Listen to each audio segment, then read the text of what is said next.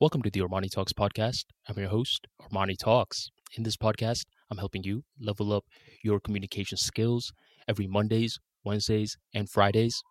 If you're looking to improve your public speaking skills, creative writing, social skills, look no further. Every Mondays, Wednesdays, and Fridays, you'll be delivered a new video. So hit that subscribe right on below, hit that bell notification to stay updated. Today, we are back for part three of unapologetic truths with Harsh Strongman, Life Math Money. What's good, homie? I'm well, Arman. How are you? Doing good as usual, my friend. You know uh, what's really good about this little series we have going on? The friendship that we have is one of those friendships where we connect with each other every now and then. Anytime you need something, I got you. Anytime I need something, you got me. But we don't have to talk every single day. So when we record these episodes, it feels like I'm catching up with you, which gives us a lot of unique topics to talk about.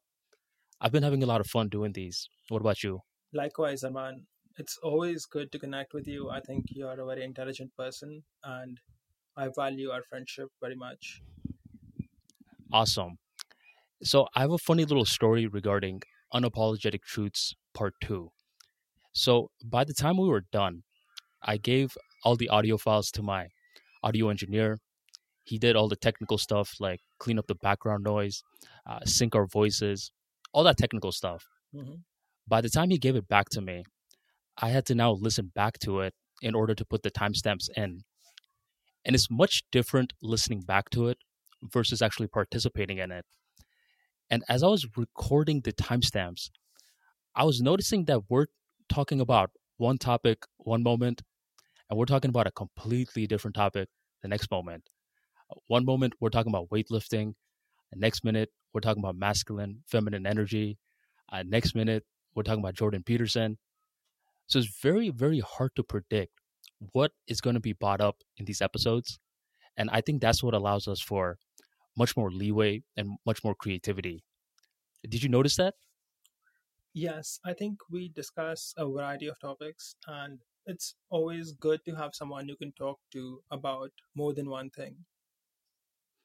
Absolutely. So I was going through some of your tweets recently, and I screenshotted one, which I thought was really unique. And you have this brilliant way of compacting an idea into one to two sentences, where sometimes it's extremely clear, and other times it leaves the reader up for imagination. And it was a tweet regarding most people are atheists, but they uh, just pretend like they're not. Uh, do you recall that tweet? Yes. I thought that was a very interesting tweet, and I was actually having a discussion uh, regarding this with someone, with a lot of people who are not practicing any form of spirituality, religion, and they don't have too much interest, or if they do have interest, not much practicalities. Did you want to break that tweet down a little? Yes. So when people say that they follow a religion, let's say that they call themselves a Hindu or a Muslim or a Christian or whatever other religion they follow, 99% of them don't actually follow that religion in the sense that they don't even know what the main values of that religion are, what that religion tells them, the stories of that religion. They just call themselves a follower of that religion simply because that's what they were told to do when they were children. If you had to ask, say, the average Hindu about the Ramayana, he will just have no idea. He will give you some story that he's seen on TV or watched a movie about, but as some I, I recently read the actual Ramayana and I used to be one of these these people. I used to think that I know about Hinduism, but I didn't actually know much about it. But when I read the Ramayana, I read Bibek Debroy's translation of it. It's a it's an unabridged translation. So the guy just took Sanskrit and he translated it to English. So it is not an interpretation, it's a direct translation. And the Ramayana is actually a very interesting, a very wisdomful book. It has a lot of red pill truths that are extremely controversial to say today. For example, a sage tells Ram that women's love is extremely fleeting that they are quick to follow people who are in prosperity but when the prosperity goes away women will just leave you. And that is Mm, something that people don't really know about hinduism. Like they don't really know the real truths the real wisdom behind it. They just call themselves a follower of that religion. It's like it's like someone who can't even lift 50 60 kg saying that he's strong like that doesn't you're just saying it like you're not actually it. I, I think a lot of people are atheists in the sense that they don't really believe in a god or a religion. They just think they do because just just because you say something does not make it true. If i say i'm a trillionaire and i keep saying it to everybody doesn't mean i'm actually a trillionaire it's a lot like that. People will they just like to pretend that they are religious or they like to pretend that they follow a religion. They like to pretend they believe in god but they don't actually do it. They don't follow it in any way. If you take a lot of women in the west for example the western society has a lot of promiscuity. A lot of these people will call themselves christian. And if you actually read the bible it, it's completely against promiscuity so how can you both be a christian and be promiscuous? You can't. You can be either or. So if you are promiscuous and then you say you're christian you're just pretending to be a christian you're not actually a christian or even or muslim or a hindu or whatever. So people they're just playing a make believe game. They pretend to follow the religion. They go to church or whatever they do. They go to the temple but they aren't actually members of that religion because they don't even know what the religion is about they just interpret it to be whatever is convenient to them right. And why do you think this pretending goes on for? Because wouldn't it be easier if they're just like, "Oh, I'm not anything," rather than putting on the charade? Do you think they're saying that there's something in order to fit into society, or what do you think your interpretation is? I think a lot of it has to do with something that they have been repeating ever since childhood. So they believe it to be true, but they are not actually it. So, for example, if I start saying I'm a trillionaire and I was, it's something I'm, I'm delusional enough to believe myself, but I am not actually a trillionaire. It's a lot, the situation is very similar. They are delusional enough to think that they are actually members of that religion, but they are actually not So it's just a lack of knowledge. Gotcha. And yeah, I, agree with that 100%, where there's a lot of individuals that are practicing, but they're very low key about it. They don't say it. And then there's another group that's very vocal and they're like, look at me, look at me. And they're the farthest from practicing. And just It to give you an depends example, on the religion, actually. There are certain religions out there, and I don't want to name anybody, but some religions are very strict about converting other people. And in their religion, the, their books will actually say things like, you have to either convert or kill, and things of that sort.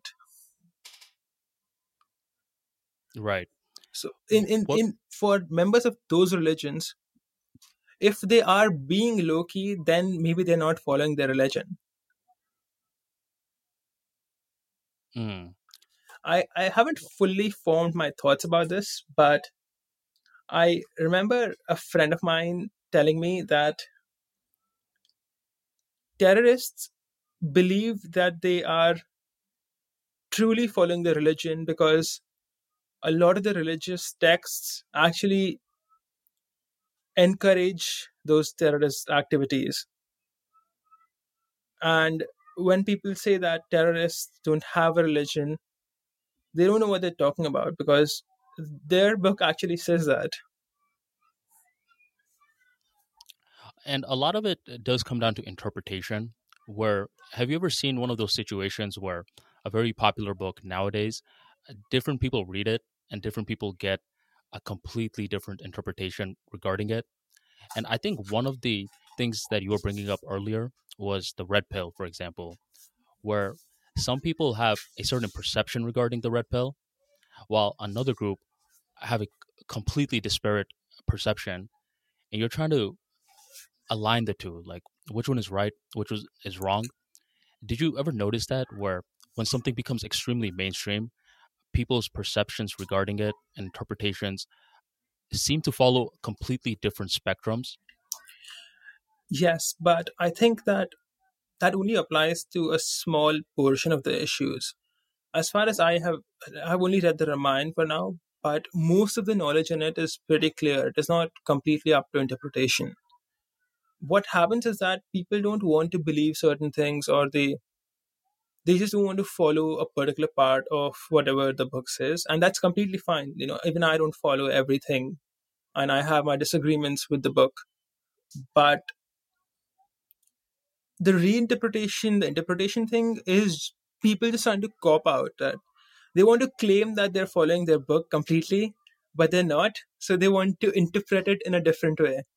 For example, there are certain uh, so Abrahamic religions, from what I know, aren't very favorable to homosexuality. They don't appreciate it, and some of them actually call for their deaths.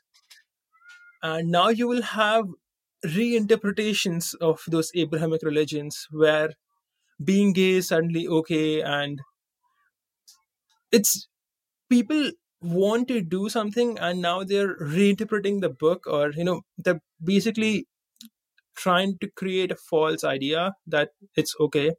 Just to say that okay i am both a follower of this religion but i do something completely else that is the book says it's wrong but I do it anyway, and I interpret it in a way that the book is complicit with it, if you get me. Mm-hmm. So they're rereading the book to their convenience. Now, in that case, if someone wants to do something that their book does not agree with, then they should just not follow the book or just say that, okay, I'm only partially following it. I think people just want to they just want to say that okay i am a complete member of xyz religion or way of thinking but I edited that way of thinking to fit me. Right. Now, let me ask you a question. Wait, I just want to clarify something before we go on. I, I might have sounded that it's a, one everyone should follow religion. I'm not saying that. I think a lot of the things in the religious books are not applicable to the modern world, especially the ones related to terrorism or conversions or things of that sort. I'm trying to make the point that people will reinterpret religion just to suit their own needs. It doesn't actually change what the book says. Like you're just lying to yourself and everyone else. So to maintain peace or whatever other thing, but at the end of the day, you're lying. Gotcha. And you don't have to go too detailed with this, Harsh, but in your day to day life, how much uh, practicalities would you say a belief or uh, just an experience in a higher power has for you? Any practical benefits that you can spot out regards to your business, your personal life, ethics, etc.? I wrote an article once, and the article was titled The Usefulness of Believing in God, and I will summarize it for you. The thing is that when people, if you take atheists for example, atheists will often say that your beliefs are illogical and there is no God and you're basically delusional but they don't see the advantages of believing in God. And I will give you a major advantage.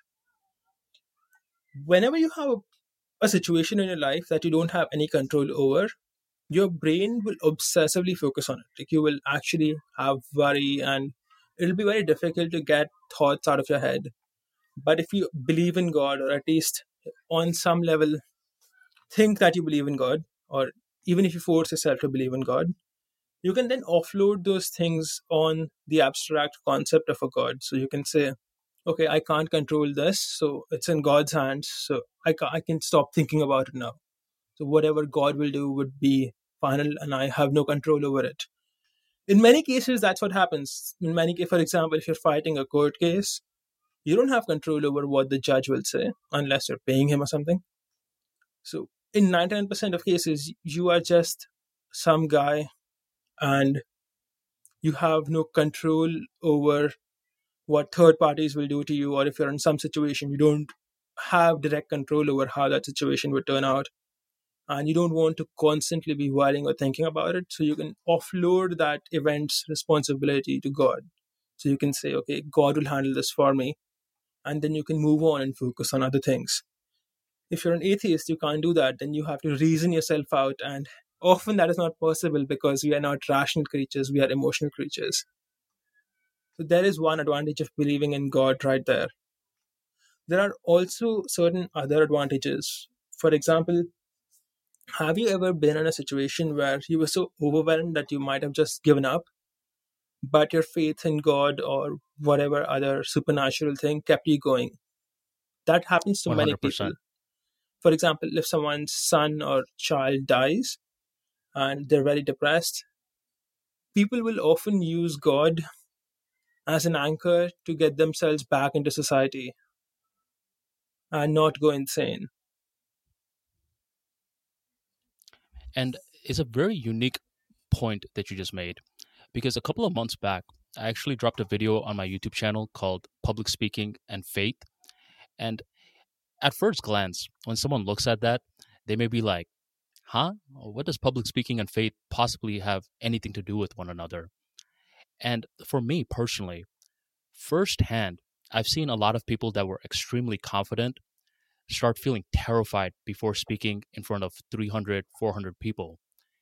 And they were so scared to a point where you could see their knees trembling, where their mind, you could tell, was running, their eyes were darting all over the place, and they just didn't know what they were going to do. Now, in a situation like that, if you want to intellectually break it down on why you shouldn't be scared, good luck.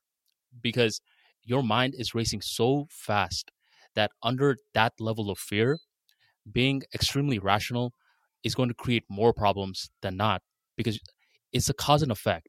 You're going to be like, I shouldn't be scared for this reason, but I should be scared for this reason. But if I solve this, then a new problem presents itself. So the summary of that video was basically uh, me saying that you need to be dependent in order to become independent. And what that basically means is that you need to give this power to something or just away. And as you give this power away, where you're not trying to hold on for every last bit of uh, control, you surprisingly feel more bold. So I believe God starts to make a lot more practical sense, especially when you're under fear, when your heartbeat is racing extremely fast, your knees are buckling, and you're physiologically feeling something that intellect alone cannot solve. So that's just my personal experience with it, where I've seen the most fearful individuals just instantaneously with faith change their paradigm. And that spark of inspiration is all it took for them to get through a 10 minute speech. And now they surprise themselves. So for me, I mean, I definitely see practical benefits of it. And it's unique hearing your perspective as well, where you also factor in the this person being able to assimilate back to society after a heartbreak of some sort. I think your example is very relevant here. Are you familiar with war cries? Often you will find that people have had in the past war cries like victory to the gods or in the name of God and things of that sort. And in fearful Mm-hmm. situations, for example, if you are someone who has to pick up a spear and a shield and go to war and possibly die in it, you cannot reason yourself into being strong about it. You, you cannot you cannot say, okay, I'm outnumbered ten to one. I'm going to go to this fight and I'm going to die here. And if you are just a rational person, don't believe in God or any others, Uh, you don't think that there's anyone watching over you, you will not have as much faith in yourself because rationally you will know that you're going to die here. But people who do believe in God, they have an upper hand here. They can say, okay, God will help me. I'm, I'm going to kill all these 10 people tomorrow. And you will probably be stronger. You will have more confidence simply because you were irrational. I don't think being rational all the time is an advantage. Sometimes you just have to be irrationally bold, especially when you're going to fail, so you can give your give it your best shot. Right. And to add on to that, I believe there's 100% a role for logic, and I believe there's also 100% a role for irrational faith, which allows you to create something. For example, the Wright brothers, what they were trying to do at that time is not logical by any means. However, the imagination portion of the human being is capable of synthesizing new ideas And imagination and faith, in my opinion, work hand in hand. They start to amplify one another. So the innovators are the individuals that dream big. And through that process of dreaming, you got to actually use some logic to now reverse engineer everything. So those people who try to pit logic strictly against faith and faith against logic, which is nowadays a very popular uh, niche. I see it on YouTube all the time, where a lot of uh, new age people are just choosing one side or the next. I believe they're missing the bigger picture. I believe it's sort of like a coin where there's heads and tails, and it's all about priming the mind to see the edge of the coin rather than trying to identify with one side on which one is better, uh, one or the other. What do you think? I think irrationality and rationality are both tools, and nobody is ever going to be 100% rational. There are times where being irrational has its uses. So I think that taking sides about it, see, unless, taking sides about it is a lot like saying hammer is the only tool to use and you should never use a wrench. When it really depends on what you are trying to do. Yes, and one of the examples I give is Harsh. Imagine that you're waiting in a bus stop. It's 2 a.m. It's dark. You're in a very, very dangerous neighborhood. No one's around you. As you're waiting and waiting and waiting, eventually a man in a black hoodie comes and he's holding onto a machete. And he comes to you and asks, Which arm would you like to keep? The right arm or the left arm? In fear, you're going to be like, Man, I want to keep both. Because it's ridiculous to just be like, Oh, well, since I'm right handed, I just want to keep my right hand and forget my left hand. Right? It's like both have a purpose, and it's all about creating that synergy and understanding your balance. So I'm glad uh, we were able to talk about that, and we already started off with a bang, which yeah. allows me to transition. Mm-hmm. Uh, if you want to have, if you have any more additional points on that, I think it's the when you bring up Wright brothers, I find it very interesting how far society and technology has come in the past 100 years. About 100 years ago, we did not have something as simple as antibiotics. We didn't have internet that we are all using now we didn't have phones. I don't even think we had proper TV. We didn't have TV 100 years ago. So 100 years ago, life was completely 100% different to what it is today. We, maybe when when were airplanes invented? I'm, not, I don't know the year, but I'm pretty sure that the commercial aircraft is more recent than 100 years ago. Just let me check. Sure, I think you're right as well. So the Wright brothers, their first flight happened on, I think, 1903, 1903. So about 100 years ago. The first commercial aircraft, let me check this.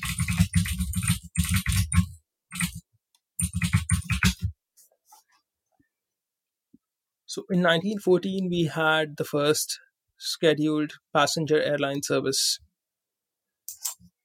So about 100 years ago or so. So in the past 100, 150 or 120 years, we have had so much development that we did not have before. I think even petroleum is 150 years old, if I'm not wrong. Yeah, and we've been progressing at rapid rates, which is something that's gone unnoticed. I saw a tweet of yours where one day, I don't know if you recall this, but you got extremely curious about magnets. You remember that day? Yes, I remember. Uh, I Was there always been why? curious about magnet magnets. I just never got the answers that I've been asking about it. Why, why do magnets work? Why do they attract each other?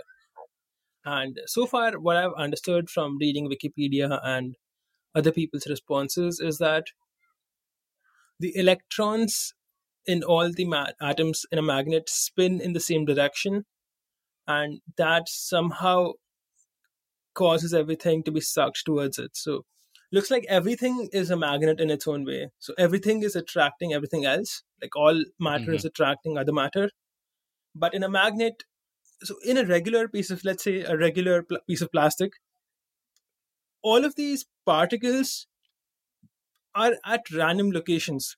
So they kind of cancel each other out. So if one part one particle is spinning in the rightwards direction the other one will be spinning in the left.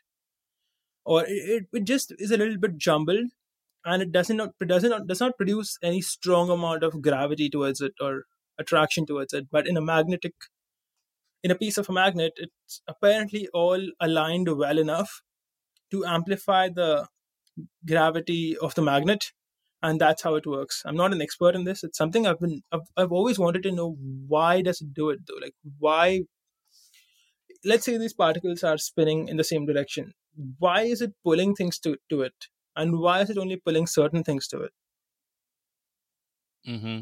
And that's that element where now you want to question the part of life in it. Where I recall, I think you were getting maybe a little agitated because a lot of people were just giving you formulas. They were saying, oh, well, magnetic field this, this formula, that formula. I believe you were asking a much deeper question about the why rather than the what. yes people tend to describe the issue in different words. So if you ask something why is a magnet pulling? they'll give you like because of this formula.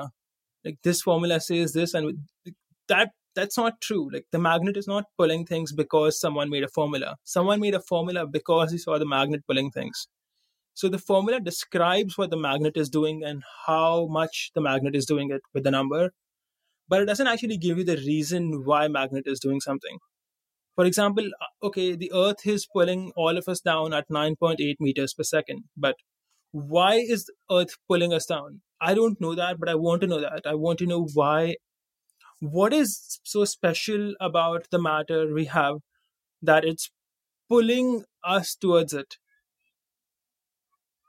and Right. the formula doesn't cover that. The formula just says the speed of it being pulled down is this or the direction is this. It's downwards towards itself and not away from it. But it there is no reasoning behind it. Like i don't know why it's doing it. Like it's just something you're supposed to accept. Like okay matter pulls other matter towards it. But no one has been able to explain why. And that is something i would really like to know.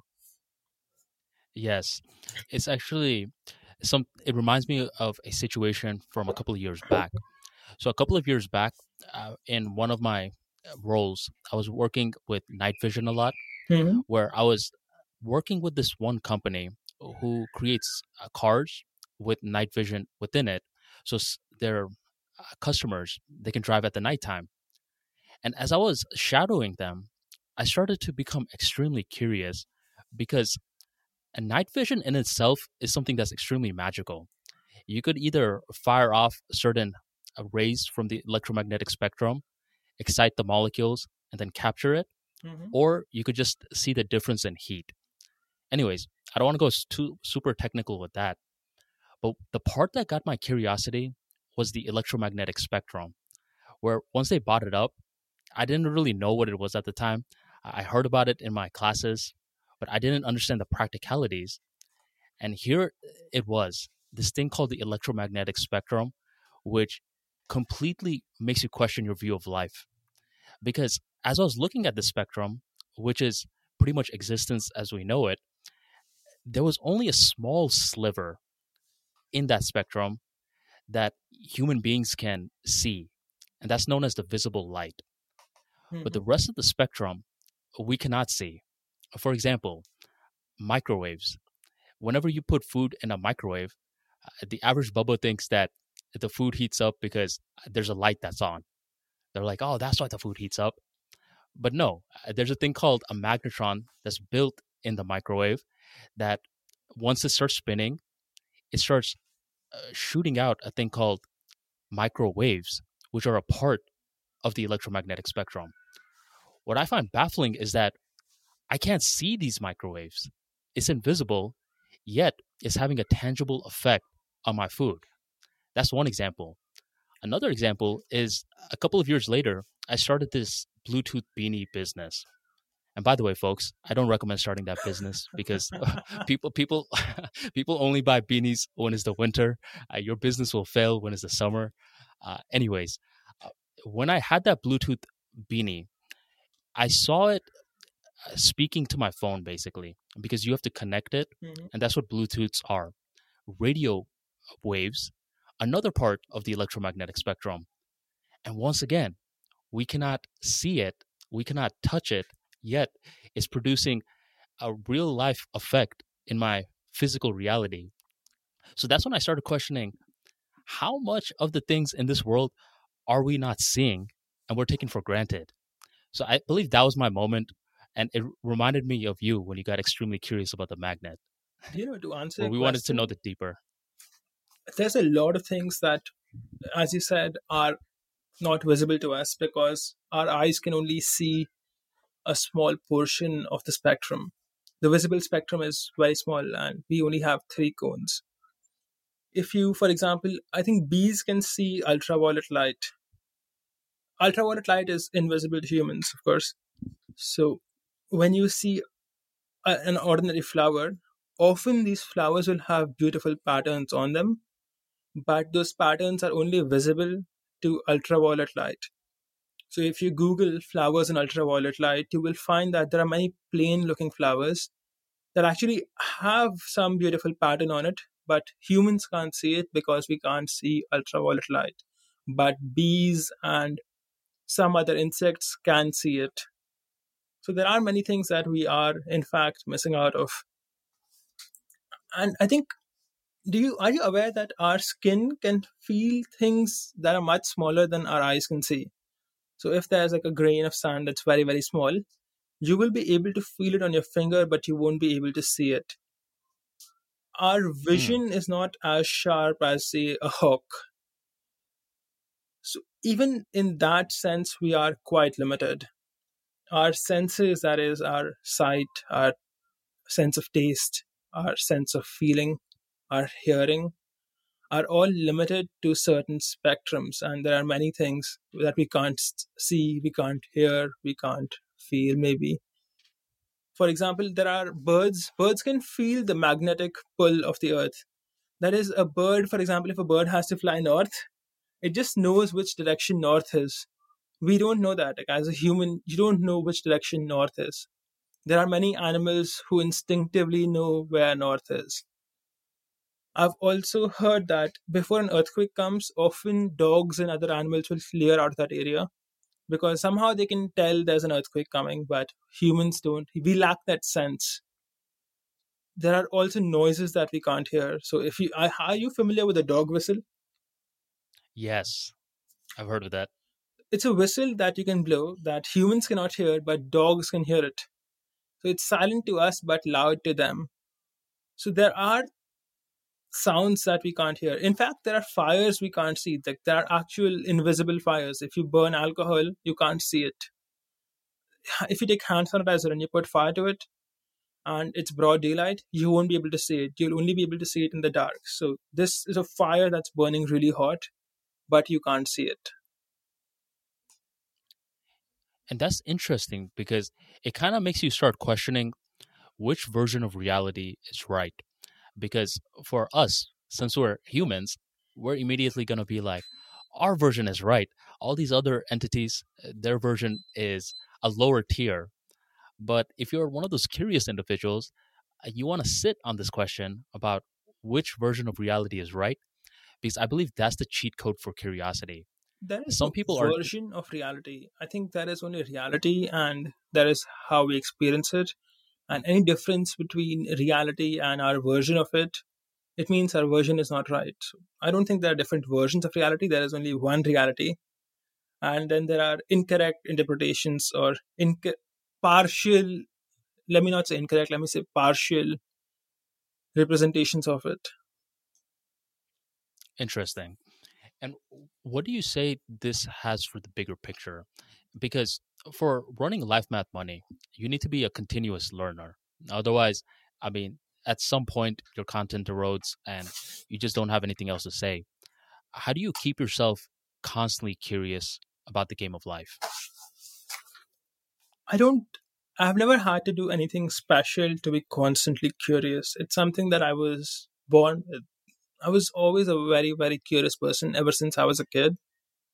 And over my life, I have had a lot of experience with business. dealing with people, experiencing new things. I've read a lot of books and I have learned enough and I continue to learn every day. And that is why my content is people enjoy my content. They find it valuable because it comes from experience, from real knowledge, and I'm not just making it up like a lot of content creators tend to do. So I think that uh, there's nothing special I did to be curious. It was just how I was born. God made me this way. Awesome. Did you know or do you notice certain people nowadays lack that curiosity? Which my theory is that a lack of curiosity leads to the victim mindset, and the victim mindset makes it much, much easier to brainwash others. Because to brainwash someone, you need to get two variables in line. You need to get letters and numbers in line. If the letters and numbers are controlled in a certain way, it's easier to paint a narrative towards a mind that's not curious versus the mind that is curious, who's like, whoa, whoa, whoa, I'm going to guard my mind first and I'm going to assess whether or not this is true. So, my opinion is that, you know, I think you have a gift where you are curious. And since you are so curious, people, you, you're probably like, man, isn't everyone just curious like me? And this is one of my gifts I as think well. most where- people are not curious, and I don't think it's their fault. I think that below a certain IQ or intelligence level, however you want to think of this, people are not curious or not as curious as people who are intelligent. Because when you're intelligent, you tend to see more patterns, you tend to ask more questions, and you want to learn more because it's the only thing that satiates you. It, it's the only thing that stimulates your brain properly. Intelligent people don't read books to learn, they read books because they have to. It's they would get bored and they would be miserable otherwise. Dumb people have to be made to read books. So if you see dumb people in school, and there's, not, there's nothing they can do about it, they were just born this way. So if you take a dumb person from back to your school after your school ended, most people who are below a certain IQ level will never voluntarily pick up a book to read they would rather go out, talk to their friends, watch a movie, relax, chill, have fun, whatever. But it would not be a source of stimulation to them to have to read a book. But with intelligent people, that is not the case. Often, with intelligent people, reading a book is a source of fun and entertainment and joy. They are naturally curious because they are smart. So I, I don't think that curiosity is killed in people. To an extent, it is, but I think a lot of curiosity is just dependent on how intelligent you are. If you get me, I, I don't think dumb people they just lack the capacity to be curious. Let's say, let's put it that way. Like they are not capable of being curious in the first place. So to ask them do- to be curious is just wasting your time. You will often you- see these. Sorry, go ahead. Do you think that fire can ever be lit in them again? Or No. do you think it's just good as done? I think for most of them, you could help them a little bit. You could, if you show them the right way, they will be a bit more curious. But I don't think that an extremely, let, let's say someone at an IQ level of 90 will ever be as curious as someone at an IQ level of 130.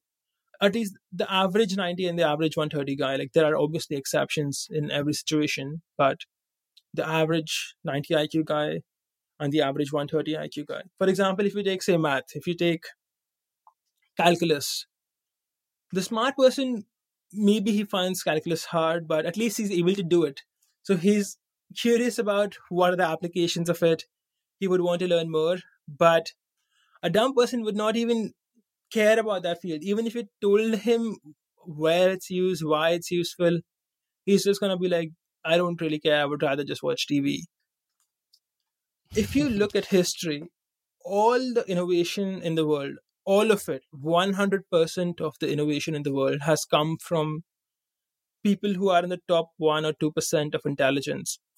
If you take electricity, Nikola Tesla, cars, any major invention that changed humanity forever, all of it came from people who were in the top 1 2% of intelligence and their inventions have benefited all of us if you take einstein's rel- relativity relativity has allowed us to deploy satellites go to space keep a track of time with from with objects that are moving much faster than us and einstein was of course in the top 1% of intelligence I think it's just how humanity is that 1% of people will bring all the innovation, but everybody else gets to enjoy it. Now, out of curiosity, how do you determine who's smart and who's dumb? Are you evaluating them from the lens of IQ or do you have a different measurement? IQ is a rough measure. It does not it does not fully encapsulate intelligence. I'm not sure if there is a way to accurately measure how intelligent someone is, but I think offhand we can say that yeah, some person is smarter than someone else. If you take 100 people, you can very easily filter out the 90 dumb ones. Just mm-hmm. go to any classroom in the world, any classroom. Out of 100 people, only maybe three, four, five of them would be bright. The rest of them would either be average, and maybe 10% of them would be below average and that is you don't need a way to you don't need an accurate number to measure that you can just do that in any classroom every teacher knows that there are some students who are smart and some who are not. Gotcha. So for myself my perception is a little different in that regards. Basically where i personally for example for me i was not a good student in school whatsoever. I did my best to you know study do all that stuff. SATs average, uh, grades average. For the most part, from the formal setting of school, I would be classified as a mediocre or average student at best. But I believe my intelligence actually laid somewhere else, where I'm the kind of guy that wants to let consistency do the talking, let skin in the game do the talking, and let discipline do the talking. And I believe intelligence, it really comes down to finding the right compass. Uh, the reason that I hated school was because I wasn't learning about any topics that I was naturally curious about. And even if I was curious about it, I didn't understand the why.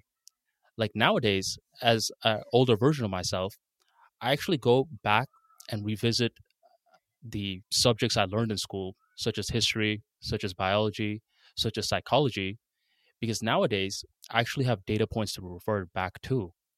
But if you were judging me by my formal education self at that version of Armani, you'd be like, man, this guy's a straight up idiot. He's not going to do anything with his life. So, I mean, my perception regarding intelligence is that you got to find that right thing for you that you can do effortlessly, or you could see being effortless in the near future. Um, I believe your gift is your ability to process information at rapid rates and generate unique insights that others cannot normally see. I believe my gift is the ability to think on my feet, uh, the ability that I practice a lot, like storytelling skills and thinking on my feet. But my gift is not doing formal exams or anything like that. I personally still don't know my IQ score. No, but I just want I believe... to clarify when I when I said the formal exam thing, I was just giving an example. I don't think the the university and the study structure we have now, uh, that is first grade to tenth grade, is conducive to intelligent people because it bores the crap out of them by being too slow. I just it's kind of a di- digression, so I'll talk about that later. But what I mean to say is that I was just giving an example. I, I don't think that being bad in school means that someone is dumb. Mm-hmm. But I do think that intelligence is the main factor of curiosity. Even though how well you do in school is not a good way to measure intelligence because a lot of complete idiots also get good grades. A lot of smart people don't manage to get good grades. And there are, there are more factors at play to intelligence than just an academic score. But intelligence is in my opinion, still the primary attribute of a curious person. Absolutely. And I believe the two play off of one another as well, because the more you remain curious, the more intelligent that you're bound to become as well. I actually met this one uh, elder lady, and I didn't meet her. Uh, she shot me a DM, and she read my book, A Level Up Mentality, which, by the way, quick little promo, is currently out in Amazon and Gumroad. Links will be in the description box. And she hits me up, and she's like, Young man, uh, you helped me spark an insight that I didn't have for 15 plus years. I was like, huh? Uh, what insight was that? And she was just like, I stopped learning. And that's why I've just been so low energy for the last couple of years. But since reading, I believe, part six in your book about learning skills in a very systematic way, you, you lit that fire in me again. I want to be more curious. I feel younger already. And mind you, this is an elderly lady who's telling me that she's actually feeling more energy by being more curious. So, folks, if you're listening to this, the day you stop being curious, the day you stop learning, you will physically feel your energy levels plummet. So, I actually don't know how people do it, man. I don't know how people think that they have all the answers. I think people just get used to their life.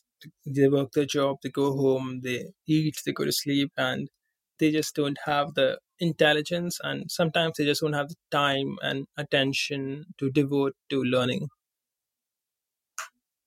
Absolutely. See, think think of the regular person okay? Like if you take the average person the average person works a job and statistics will show that he works he makes close to the median wage. This person will have a wife and 1.8 to 2 kids let's say two kids because 1.8 is a statistical thing. So this guy's day will often look like waking up in the morning, eating his breakfast, going to work, working for eight hours a day, maybe conversing about sports or whatever, coming home, watching TV, maybe talking to his kids for a bit, talking to his wife, and going to sleep. And that's his life.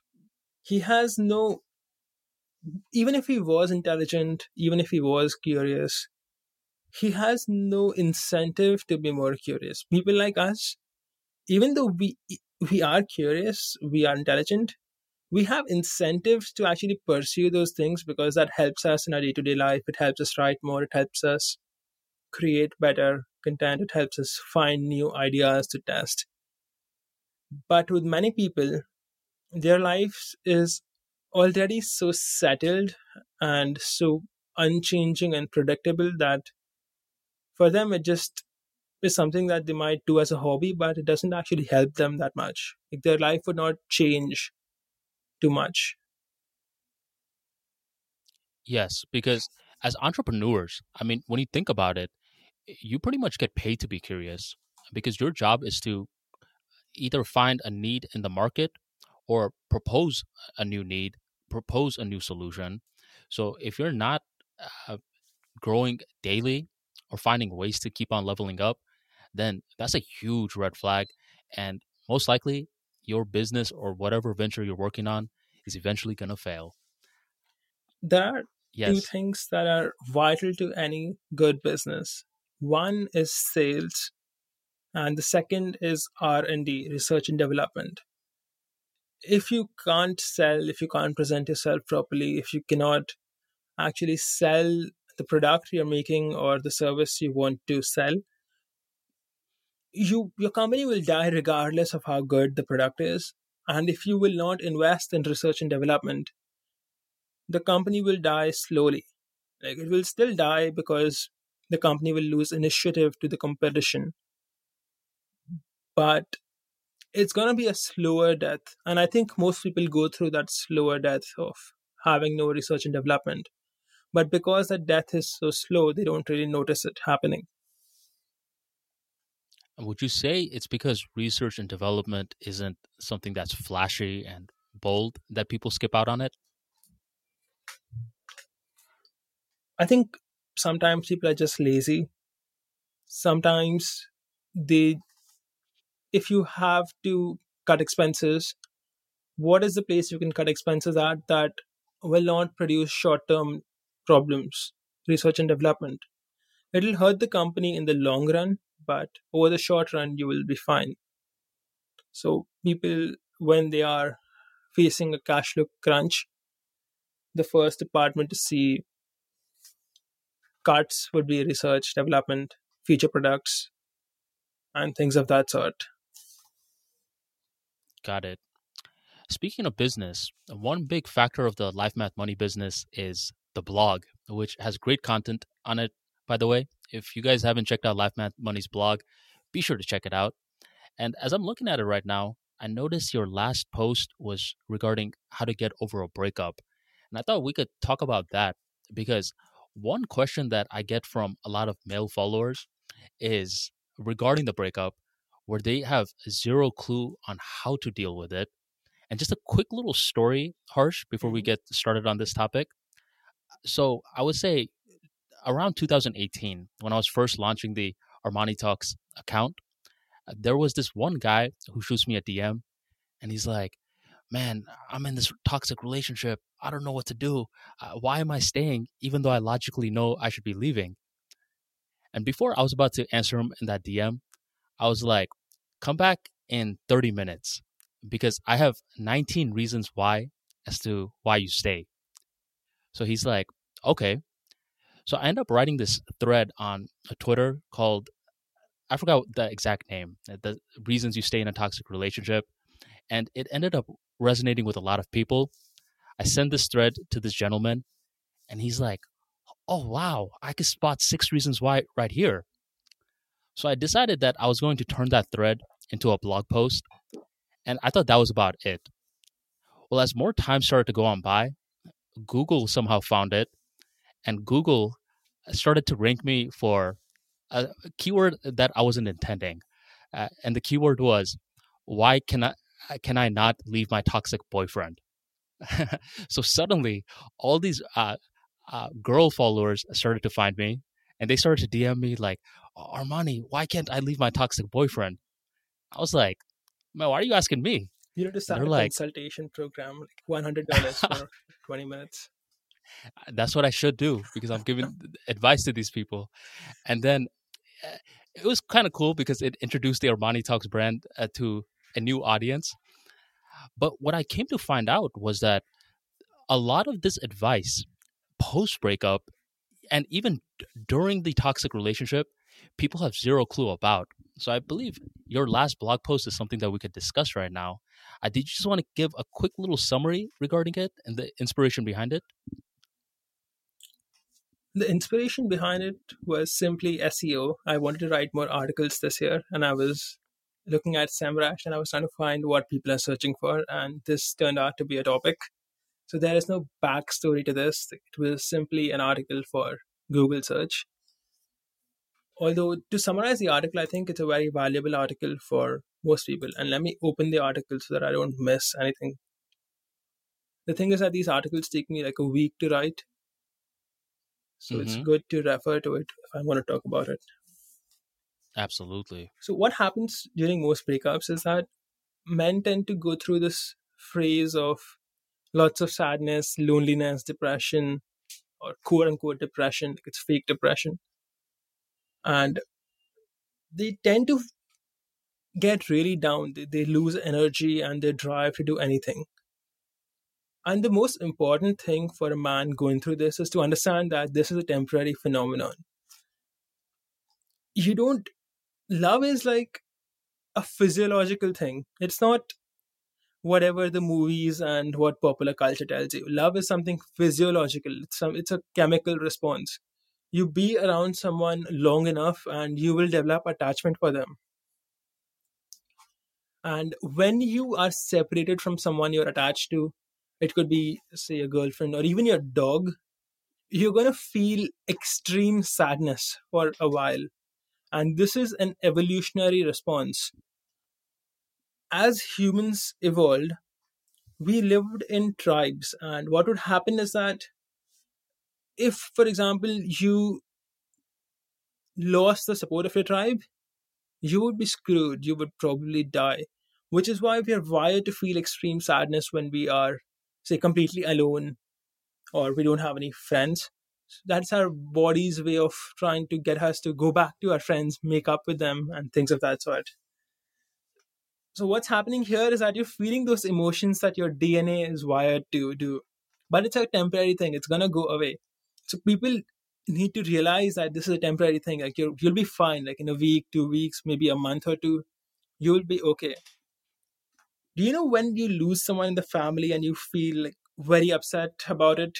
We all have, have had this happen. Uh, all everyone watching, at least if you're 20, 25, you had someone in the family die. And you were very upset for like a month. Most people are upset for like a week or two.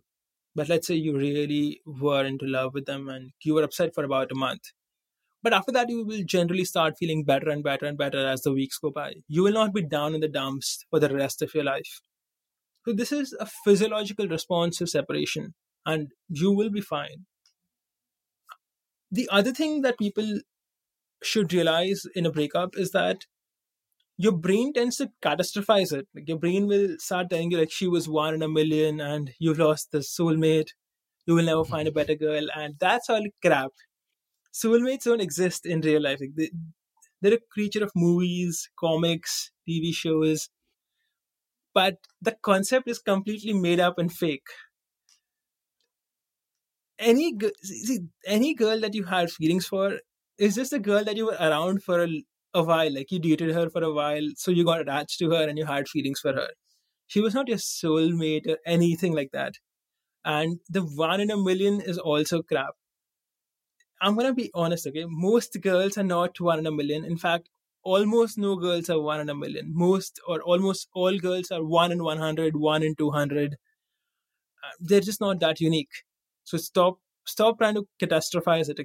You haven't lost anything ultra rare.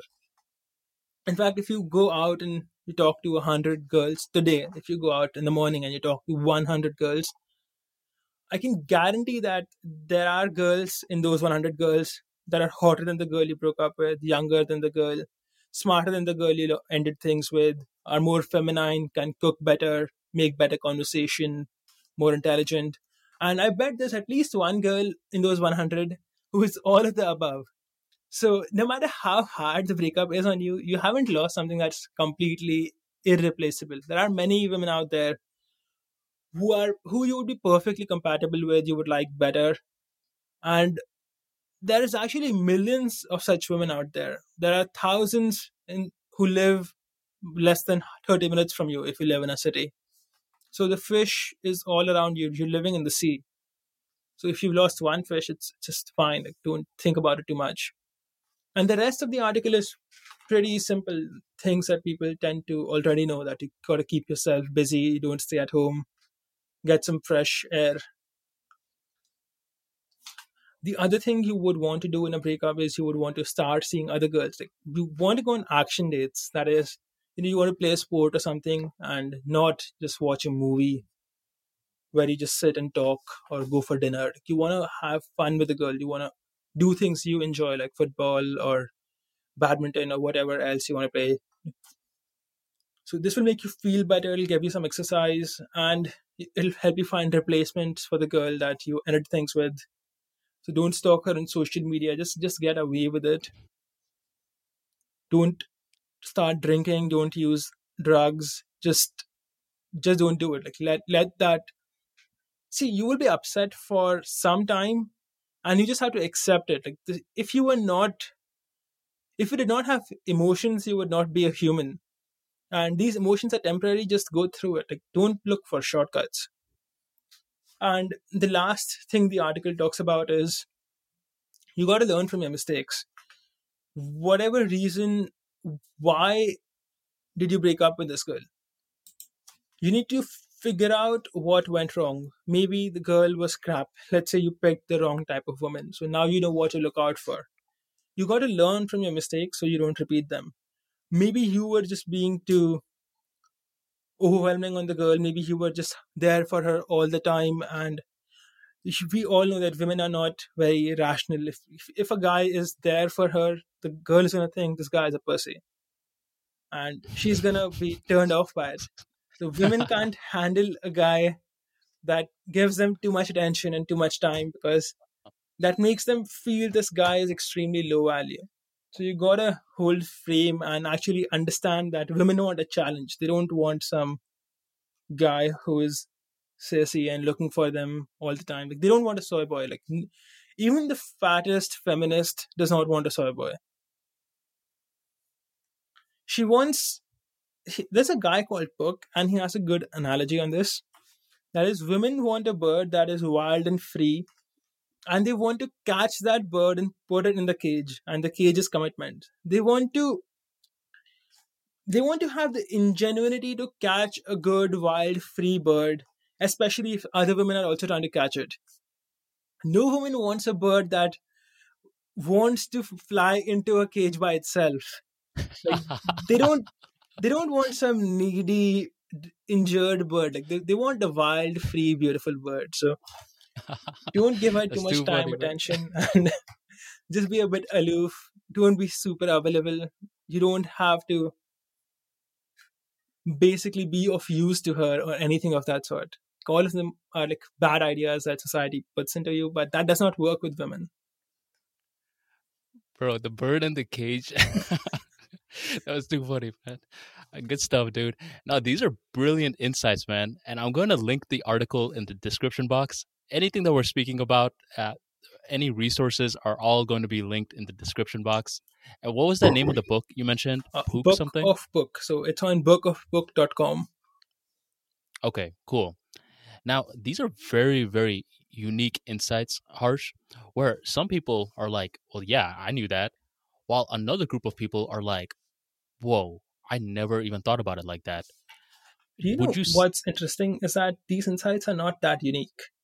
If you pick up any old book that is a book written 2000 years ago, if you pick up, say, I think you're a Muslim, so if you pick up the Quran, or if you pick up a Hindu text, even the Ramayana has things of this sort.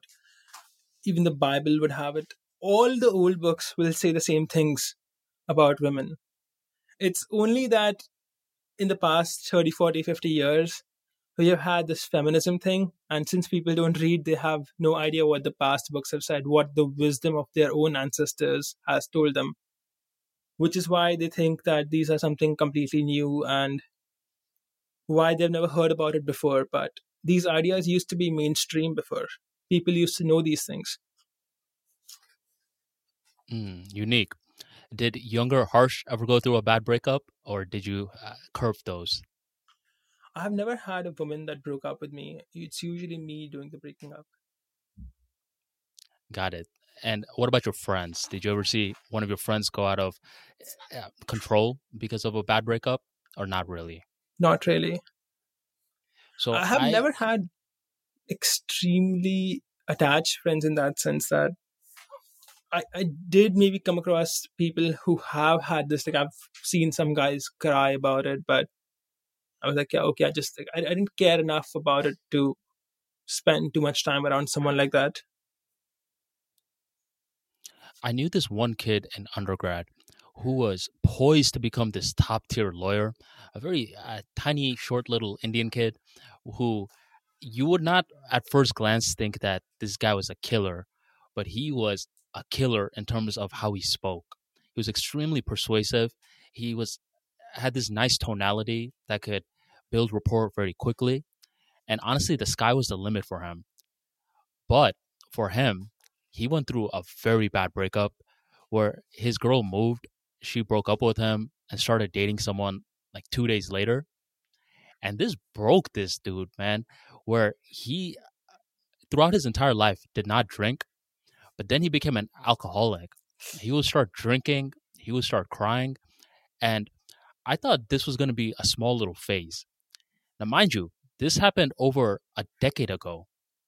One decade later, I come to hear from different individuals that this guy is still the same. He still hasn't gotten over the breakup. And I'm like, dang, dude, that's that's so sad because the sky was the limit for this guy. And if you saw him, you could automatically feel that presence. But then out of nowhere, nowadays, I don't think he still does law. I think he couldn't pass his exam. And it's unfortunate because his vision was not bigger than his environment. and that just caused that spiral, which he was not able to come back from. Now, on the flip side, I see the exact opposite happen with a lot of guys as well, where after the breakup, they're 100xing themselves, and you'll see a new side to them that you couldn't predict from their past self. So that's just been my personal interpretations and experiences regarding dealing with different people and seeing how they react to breakups. From what I can tell, most people who are who have other things going on in their life, let's say they have a business and things that they care about, they're not that impacted by breakups. They have other things to focus on. Like everyone feels sad about it, but they don't have these spirals. I don't know why a friend went down the negative spiral. I think that someone who essentially loses the big picture of their life because of something as trivial as a breakup did not deserve success in the first place. They, they were just too weak. Because there are things in life that are much harder than breakups. Breakups are small things. There are things that are much, much harder. And if you're going to falter with such simple things that 99.99% of people can go through just fine, then maybe you just not you just don't have it. You don't you don't have what it takes, man. Like there are things that are much harder than this. If you can't even deal with this, how can you deal with the harder things? And that's an unapologetic truth, in my opinion, that needs to be said because I 100% agree with it. Where I see certain guys, for example, in these relationships for so freaking long, it's toxic. They know it, and they're starting to act extremely feminine and very out of character. And, you know, the politically correct thing to say is, yeah, yeah, go ahead. You take all the time that you need. But the real unapologetic truth is that, you know, as a man, people are not going to stop for you. People are not going to be like, oh my God, like take all the time that you need in the real world practice. Can you have some close friends that look out for you and say, listen, man, you're going to get through this, give you some words of wisdom? Sure. But eventually, what you have to do is take the accountability, accept the tough love, and come back 10 times stronger. With this individual, Harsh, I mean, it's a good observation where you said that this person was probably not primed for success because if you cannot come back from a breakup as a stronger version of yourself and immediately you're going to go to the bottle, not for one year, not for two years, but for 10 plus years, then what makes you think that success should have ever found you in the first place? Because your character was tested and you broke apart before everyone's very eyes. Yep. I think that hardships are the norm in life and you gotta be able to get through it and i think drinking is a is a terrible way to d- deal with hardships because it just has this addictive tendency. It damages your brain your body. It has a lot of calories. And it does you no good. Like your friend had he not drunk maybe he would be doing much better. So the, one of the first mistakes someone can make is to try to drink as a way to solve their problems. Just don't do it. Like drinking is the worst thing you can do. I don't drink and that's one of the best things that i do. Uh, the best things i do are the things i don't do. That is i don't drink i don't do weed or any other drug of that sort. And that gives me the clarity of mind the attention and the actual ability to solve my problems in reality instead of just drowning myself out. Does harsh have any vices? Uh, if you don't want to share it, that's completely fine. But do you have anything where you're like, man, uh, this is that one thing that you know I give myself some play for, or not really? Not really, and I'm I'm not trying to come off as really stern, but I I have a very simple life, in the sense that I I work, I I study, I do my own things, and I don't really have vice in the sense that if, if I think something is not good for me, it, I find it not that difficult to stop doing it. That's a good trait to have because, I mean, from our past two conversations, you don't um, consume too much entertainment, drugs, alcohol, or any of that for that matter, and you fill your mind with books, with conversing, with networking. I would actually say, Harsh, many people don't know this about you, but you are one of the quickest people to respond back despite you having over 200,000 followers on Twitter, And I thought that just shows a lot about your character, which people may not know. They may think, oh well, harsh. He's he's like big time now. He, he doesn't, you know, hit other people back up. But routinely, when I shoot you a message, I get a response back in a couple of minutes to a couple of hours at times, and you're very very prompt with that. So I did want to just give you a tip of the hat because I think that's a great characteristic to have, where you're a, a good networker along with a pretty big mind as well. Thanks, Arman. Although the reason you get quick responses is because you're my friend. Excellent. I'm happy to hear that. And I know that you're one of those individuals who's very selective about choosing your friends. So, uh, do you recall MySpace? You ever heard of that I uh, have website heard of it, before Facebook? but I have never used it. So I was very young when it was popular. Okay, so MySpace had this thing called the top five or top eight friends that you could list from all your friends. So I feel like I'm in your uh, your MySpace top eight or top five. And it's funny because if you were close with someone and you didn't put them on your MySpace top five, uh, there were issues. Like friends would be like, "I can't, I can't believe you didn't put me and you put Susie over me. How could you?" so, That's a So terrible was- design feature for the website, isn't it? oh yeah. And uh, do you use Snapchat by any chance? No, I do not. So there was uh, so Snapchat is basically when you could shoot uh, people a quick little photo of yourself or um, a a video, and it doesn't last too long.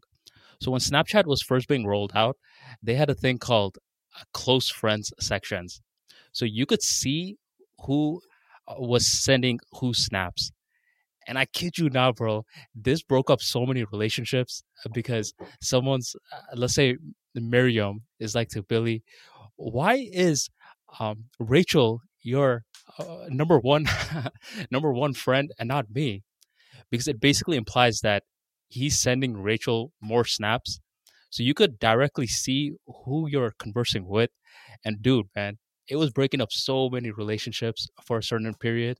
I thought that was a very big quirk in Snapchat that luckily they got rid of.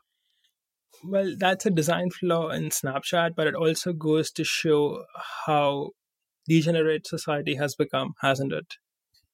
Absolutely, dude. I mean, you'll see so many different people doing what they weren't supposed to be doing, and it's just the receipts are there basically. Do you predominantly use Twitter for personal use or any other social media for personal use, or is it mainly business? I don't have a single account in any social media platform that is for personal use. The last time I had a personal use account was Facebook, and I deleted that six or seven years ago in 2015, I think. And even then, I had barely used it for years, so deleting it was just a formality. I barely ever used any social media for personal use. I just did not care about it enough. I only started using Twitter because of Mike Cernovich and Wall Street Playboys, and I had my own blog and I wanted to promote it, and I had seen these other people use Twitter to get readers, and that's how I started Twitter. And of course, now that I'm in this business, I also have accounts on other social media. But personal use, no, I have never done it. Got it. So nowadays it's predominantly for business. Do you? I don't want to name drop, so let me just give him. I, I know you follow him. Actually, I'll, I'll go ahead and name drop and even shoot him a little shout out in the description box. Kyle Trouble. Uh, does that name come up to mind? Oh, yeah, pretty cool guy. I like him. awesome guy. And you know, when I was first starting Twitter, I saw him bringing up the whole concept of social media addiction, and I thought that was a surreal concept because around the same time, another account that you follow, uh, Victor Pride, was bringing up uh, from his blog uh, social media addiction and those sort of concepts and how social media can not only influence your mind but influence your body as well. And around 2018, those were the two main people that were speaking about it that I thought was very insightful. Because if you think about it, our generation is sort of like the guinea pig era for social media. There's not 60 years worth of data to reference. We are the data. Uh, Do you have any brush with social media addiction or know anyone that had it? For a while, I got decently addicted to Twitter. So when I was building Life Math Money's account, I would tweet 10 times a day, 15 times a day. And that would mean I would have I would be checking Twitter every 20, 30, 40 minutes. And Twitter has this thing that you get a lot of dopamine hits very quickly. You post something, you get a like, you get a comment, and you get used to seeing the notification bar go from 1 to 100 very fast. And when I was building my account from zero to a couple 10,000 followers, I did get addicted in the sense that even when I was bored, I would find myself unconsciously opening Twitter. So I was not opening it to tweet, I was just bored, and my hand would go and click the tab, and you know, it would open Twitter. It took me a while to get rid of that addiction, and I'm pretty much over it. I barely check Twitter nowadays. I just schedule tweets, respond to people, but I don't read other people's tweets as much. But I have had some experience with being addicted to Twitter. But I would not say it was a negative addiction in the sense that Twitter is a business for me now. It helps me bring readers, it helps me bring sales, it helps me find more people.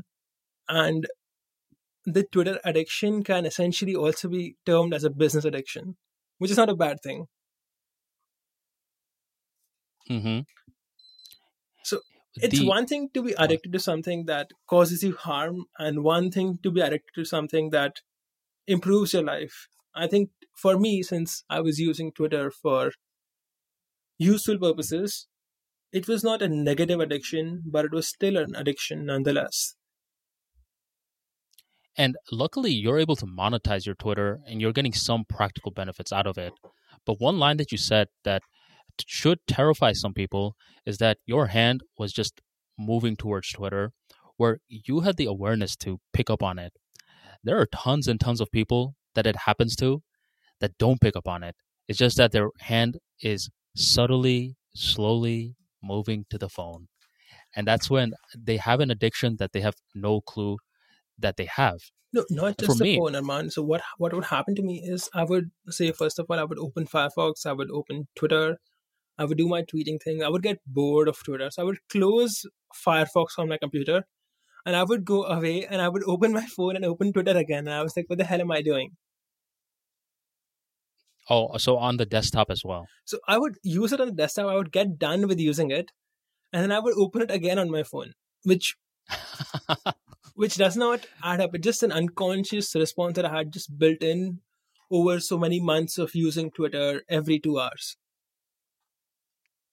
Got it. And that's why some people just use it on the desktop and they deleted the app from their phone. I did that for a long time, but right now the Twitter app on the phone has features that the desktop version does not have. Like you can tweet audio with the app, you can make fleets and things of that sort. So the Twitter desktop app is not complete, which is why you're forced to use it on your phone. Although now I have figured out a workaround that is to have two phones. Have one Android phone that you use regularly and one Apple iPhone. And the Apple iPhone has a terrible user interface, so it's not something you would feel pleasant using it. The screen is too small, so you would just use it and get done with. Very difficult to get addicted to a phone that you don't like. Got it. So you're doing some preparation work beforehand.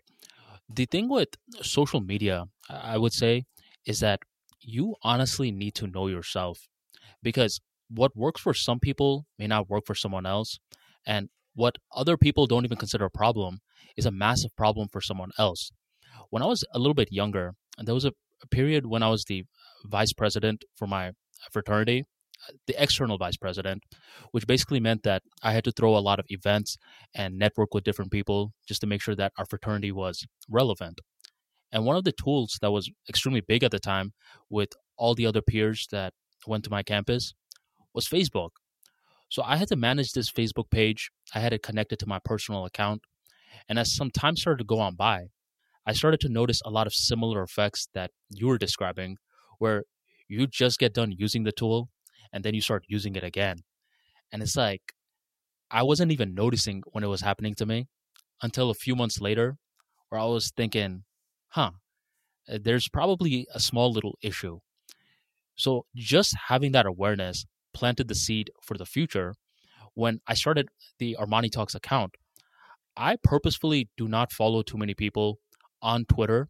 It's a very conscious decision because Twitter is very similar to what I do in Facebook statuses. And I understand the intent of a lot of social media companies where it's not a technology company only, it's a psychology slash sociology company as well. So I have a personal account for Twitter Mhm. where, you know, I probably hang with friends, but Armani Talks Twitter is strictly for creating. That's how I use my Twitter because I personally know myself. But on Instagram and YouTube, which, you know, is a completely different interface, I subscribe to a lot of channels. I follow a lot of people because I use those applications differently. So I personally believe that a big part of curbing social media addiction is not just hearing what Harsh and I are saying. It's also about looking in the mirror and being like, how well do I know myself? Would you agree with that or do you disagree with that? That eh, curbing social media addiction requires a whole bunch of self awareness. I think it comes down to just deleting your accounts. Just, to the point. nip, nip the problem in the bud. Like, just delete your account. That, that's what I would say if you are dealing with the social media addiction. Just delete your account. Although I would say that you can use your addiction to make you money. If you're spending so much time on social media, I assume that you must be around particular communities. So how can you add value to that community and make some money out of it? You should try to answer that question and try to monetize the time you're putting in into the social media thing. It has worked well for me, Arman, and thousands of other people. You know things about whatever you know and how can you put it out there that is valuable to other people that other people would want to pay you for you take that skill to the public don't just consume you need to start producing Very interesting thoughts regarding social media. So let's do a quick little transition into Harsh's thoughts. What would you say are a few of the very important skill sets that a person should learn in order to become a high value person? I believe you already mentioned sales being one of it. Are there anything else? And you don't have to confine it strictly to business, it's just more so for life in general. define high value person A person that's capable of not only holding themselves up, but is capable of benefiting society in monetary, emotional, or some sort of way, educational as well. So there's two birds with one stone. This person is not just a people pleaser, but this person can provide value for themselves along with other people. so just to clarify would you say a janitor is a high value person or not i'm just trying to frame my answer accordingly I believe a janitor provides value, but let's talk about providing value at scale, where this individual has more leverage, sort of like yourself in terms of society, because you're capable of providing value at scale to multiple people rather than one person at a time. the most important traits you will need to develop is one a high appetite to take risks because anytime you attempt something at scale there's a high chance that you will fail. A lot of times people have this mentality that working a job is better because you get a well-known paycheck. You will you know what you're going to make next month. If you want to be successful at doing something at scale providing value to many people you are going to have to take a big risk especially in the beginning. So you need to have a high risk appetite you need to be willing to do new things you need to be creative. The other things is that you need to have energy. So how do you have energy? You need to be in good health you need to have the right hormones in your body. You need to be alert. So you got to eat right you need to sleep well you need to have a good lifestyle. And these are things that people tend to not associate with success that but these things do matter in the background when you are too fat or you just just too slow you don't think much because of how much you're eating you when you eat a lot your brain tends to slow down and all of these will reduce your chances of success. So all of these things do matter. Personally, I think a high value person is someone in good health who is able to add a lot of real value to society by producing something valuable. So there are people who do get rich by producing something that is worthless. Like if you take a politician, he can cheat everybody and get rich, but and he would many would consider him to be a high value person. But what I'm what I'm saying is that his value he's adding is not genuine value. He's just taking advantage of a position. So you want to create things of you need to be able to take the risk to actually try and create things that would be useful to other people. There are social games that people play, and you need to have the intelligence and the wisdom to not play them. People will, for example, when you were back in school or when you were much younger, say in college or something, people would spend all of their money to buy beautiful clothes and drink, have fun parties because it would give them this reputation. And that reputation just feels good, but it's doing nothing for them. They're just trying to get more status in that particular group. So you need to be wise enough to not play that game because you're, you're just draining your resources, your time, your money, and it's not giving you anything in return. So you need to have the wisdom to do that. But other than that, I think it's pretty standard. Like work hard, be smart, don't waste time, don't do dumb things, don't do cocaine, don't race trains. Excellent. I want to zone in on one of the final points you were making about the whole status games. Have you ever read the book Science of Getting Rich by Wallace Wattles? No, I have not. Uh, you should definitely check it out. A great book. I'm going to put it in the description box. And in the book, Wallace brings up two ways uh, to get rich. One manner is the competitive manner, and the other manner is the creative manner.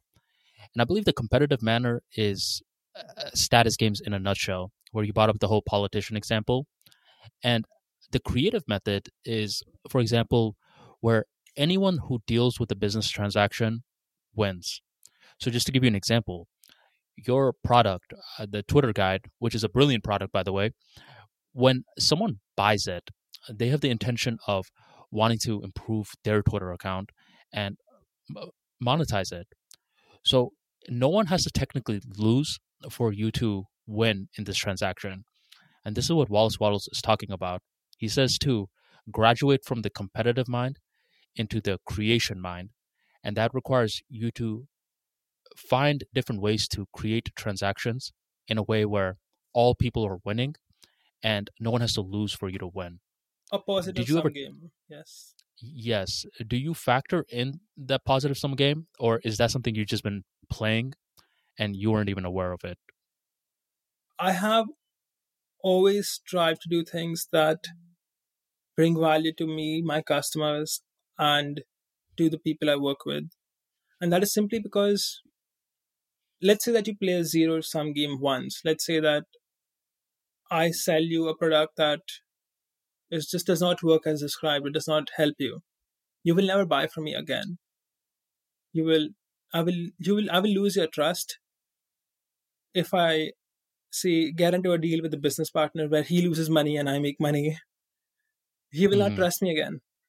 So over the long run, playing this sort of zero sum game is a dumb idea. People tend to do it, but people are short sighted.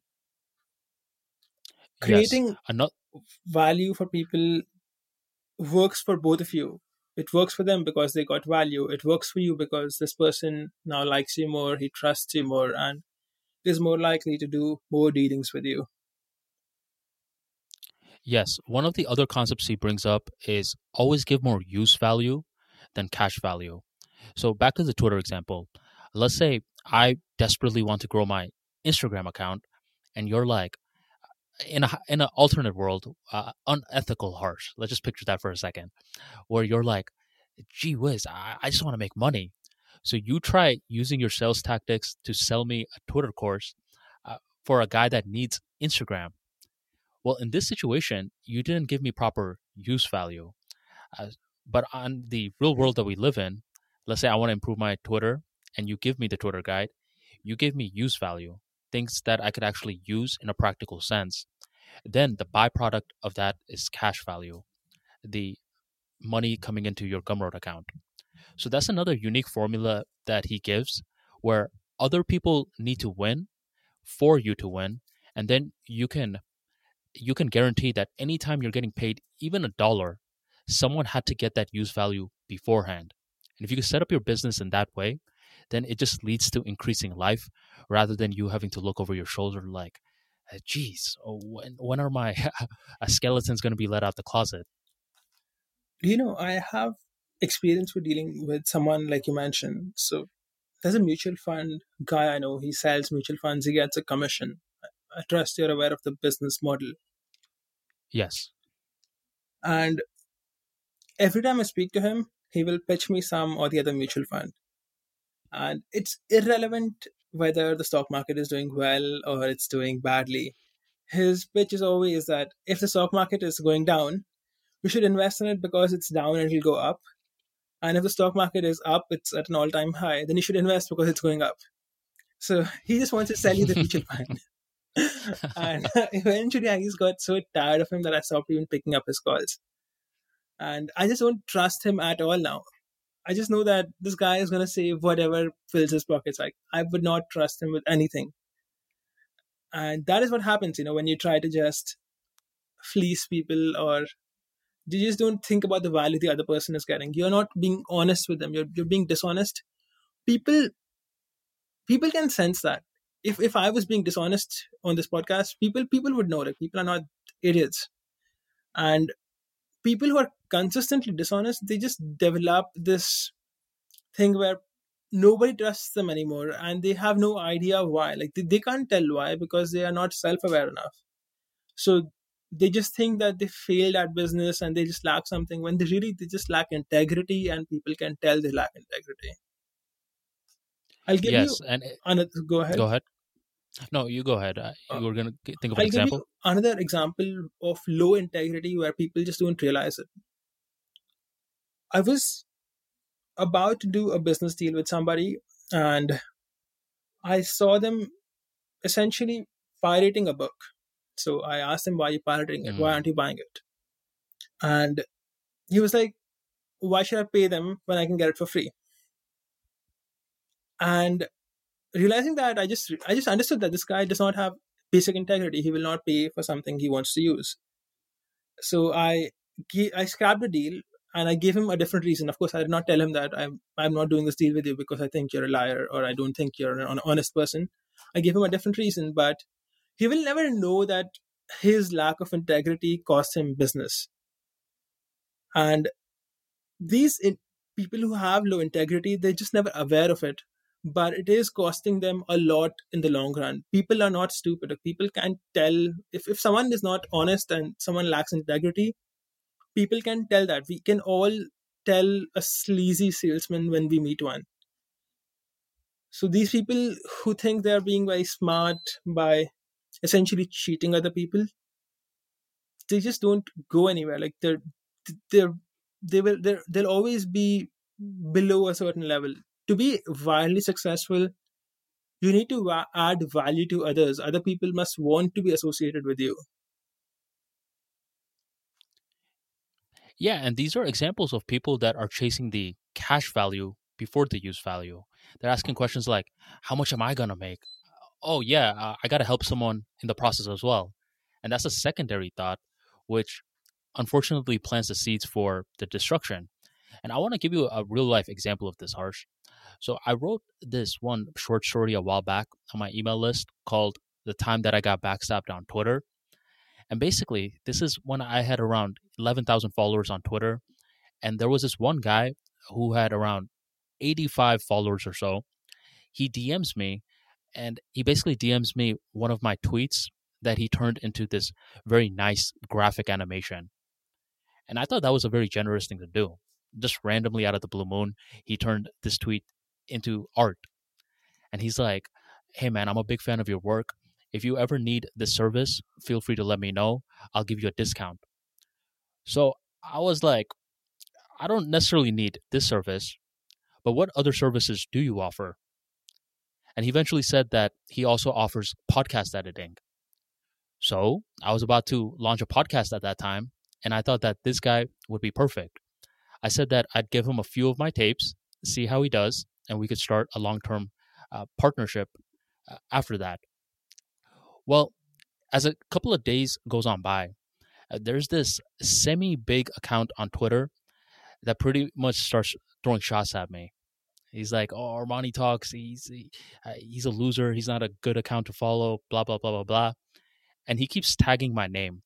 Uh, his main goal is to try to get me to block him, which I haven't blocked anyone yet uh, eh, because I use it for selfish reasons. It makes me more creative. Anyways, this guy's blo- this guy is over here uh, tweeting at me nonstop, and the same guy that I was supposed to do the podcast dealing with is over here liking these tweets, over here putting laughing emojis to these tweets, and over here retweeting these tweets. And this idiot uh, thinks that I don't see any of this because he probably thinks, oh, Armani probably blocked this account, but I didn't block it and I saw everything.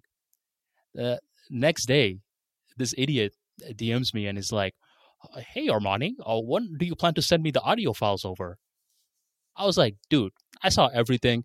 Uh, you must be crazy if you think I'm going to work with you again. And he was shocked. Now, imagine how much money he cost himself simply by being a scumbag. If he didn't do what he did, and let's say he did a good job, I would have given him a shout out.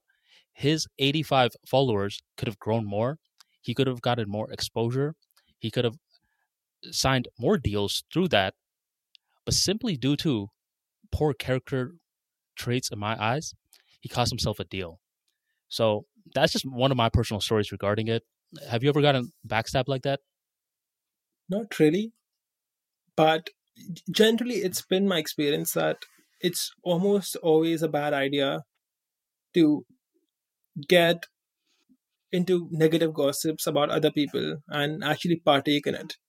In the sense that if other people are criticizing somebody you you can just be silent or you can just take yourself out of the conversation. You don't have to laugh at their jokes agree with them or criticize this person just to be a part of the conversation. That is almost always a bad idea because word gets around you know eventually if not today then tomorrow there's, there's there's no good reason to do it you're not getting anything out of it so if this guy even if he did not like you the he could if he had just stayed silent he would have had your business, but now he doesn't.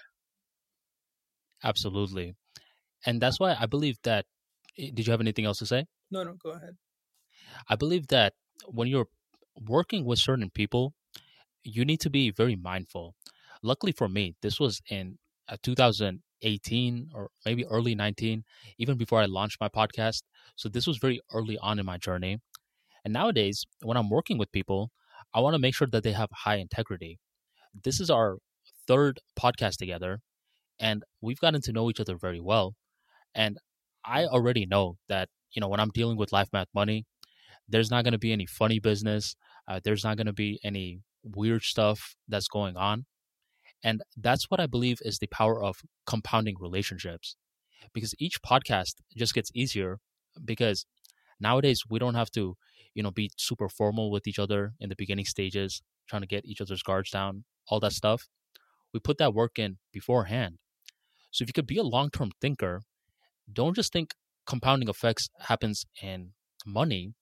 Understand that it also happens in relationships and your social network as well. Are you Did familiar you that effect? with a game called The Prisoner's Dilemma? No, I haven't heard of that. So I'll, I'll I'll set the stage for this, and this is what you're talking about. So uh, the prisoner's dilemma is a situation where, let's say that you have two prisoners, okay, and the detective is trying to get one to snitch on the other. So currently, they have enough of a case that if none of them snitches, they will both get one year in prison. If both of them snitch, they will each get two years in prison. So, if, for example, what what the detective is saying is that I currently have enough material to get you guys in prison for one year, but if you snitch on them, like if person A snitches on person B, then person B will get three years, and because you have snitched on them, I will let you go free. So if person B snitches, he will get no prison time, but person A will get three years.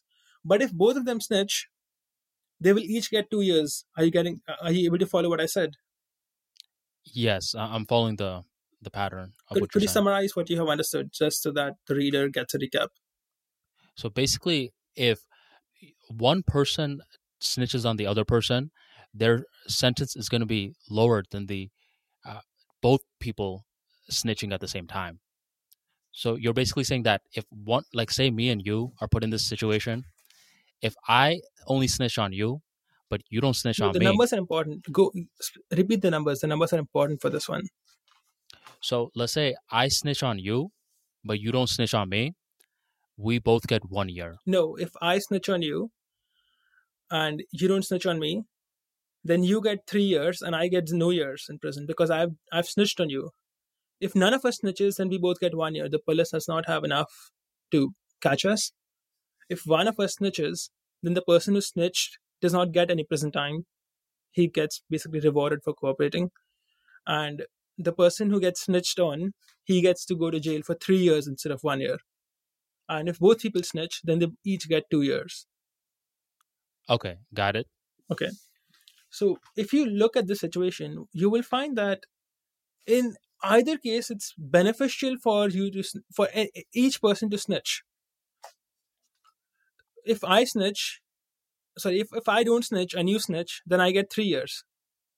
hmm And if I don't snitch and you don't snitch, then I get one year. Okay. So there's three and Right. one. But you will find that in both situations, if I do snitch, I get lesser time. So if you don't snitch and I snitch, then instead of me getting one year, I will get zero years in prison. And if you snitch and I also snitch, then instead of getting three years, I would get only two years in prison. So for me, and, for, and you, since it's symmetric for you too, it's best for both of us to snitch. But if you look at this entire stage, if both of us snitch, we would both end up in prison for two years. But if none of us snitch, we will both end up in prison for one year. And you can extend the same analogy to business in the sense that although it's more beneficial for us to cheat each other once, but if we keep playing the game and we keep cooperating, it's more profitable in the long run to cooperate. So, in a repeated prisoner's dilemma, cooperating is a better strategy. Absolutely. And it's one thing, the front end that people are probably seeing, the whole, the final podcast episode. That's what most people are seeing in the, from their lens. But from the back end, there's rapport building, there's coordinating the right times, there's making sure that we're contacting each other back.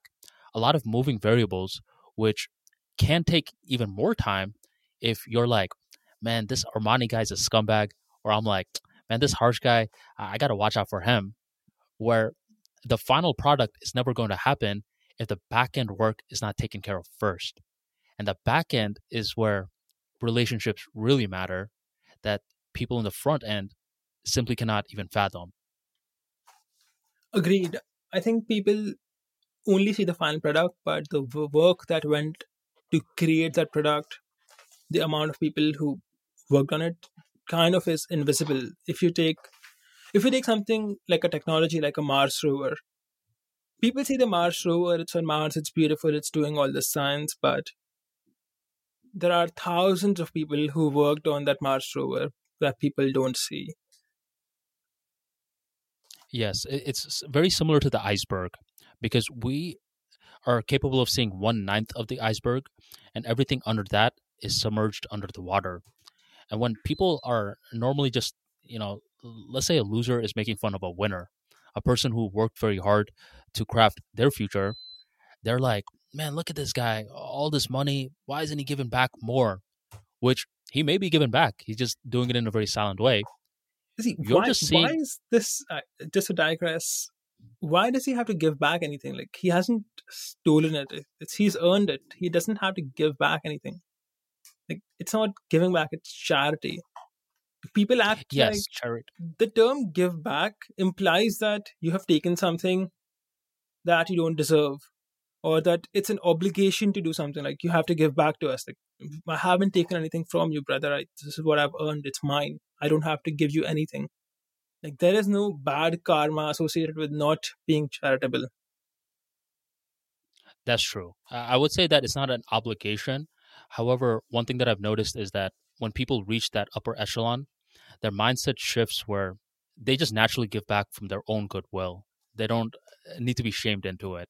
So I do agree with you where even hypothetically, let's say they don't, it's not an obligation for them. uh, But uh, normally, like, you know, a guy like you, for example, I, what you do on autopilot is seen as giving back. Where for you, a lot of the insights you post on Life Math Money are probably just common sense to you, but other people are like, "Oh my goodness, Life Math Money is such a giver because look at all this knowledge." So that's the one of the good things of crafting yourself into a high value person, where you just naturally give back without even noticing at times. But uh, just to go back to that initial point, where a lot of individuals, and this is why I don't check Facebook that much anymore, where there's a lot of jealous individuals on Facebook that are always complaining about people ahead of them. I'm like, dude, or dudette, you don't know uh, what this person did in order to get to this level. Uh, it's like they automatically associate successful people as people that were given something uh, privilege like a yeah privileged and that's a pretty uh, toxic word to use around a successful person because their fuel comes from their work ethic. Imagine if someone called you privileged which i did see someone uh, do that recently and you clapped back at them. Do you recall that? Yes i think you know the mindset people are uh, some people have this mindset where they think that success is impossible and anyone who therefore has success has to cheat his way into success or be handed success like inheriting money or you know all billionaires are thieves and things of that sort. They don't consider the possibility where the value the reason why someone is successful is because they created that success themselves. If you take bill gates for example bill gates is the reason why we have computers everywhere. Steve jobs is the reason why we have computers everywhere. These people deserve to be rich. They added so much value to everybody.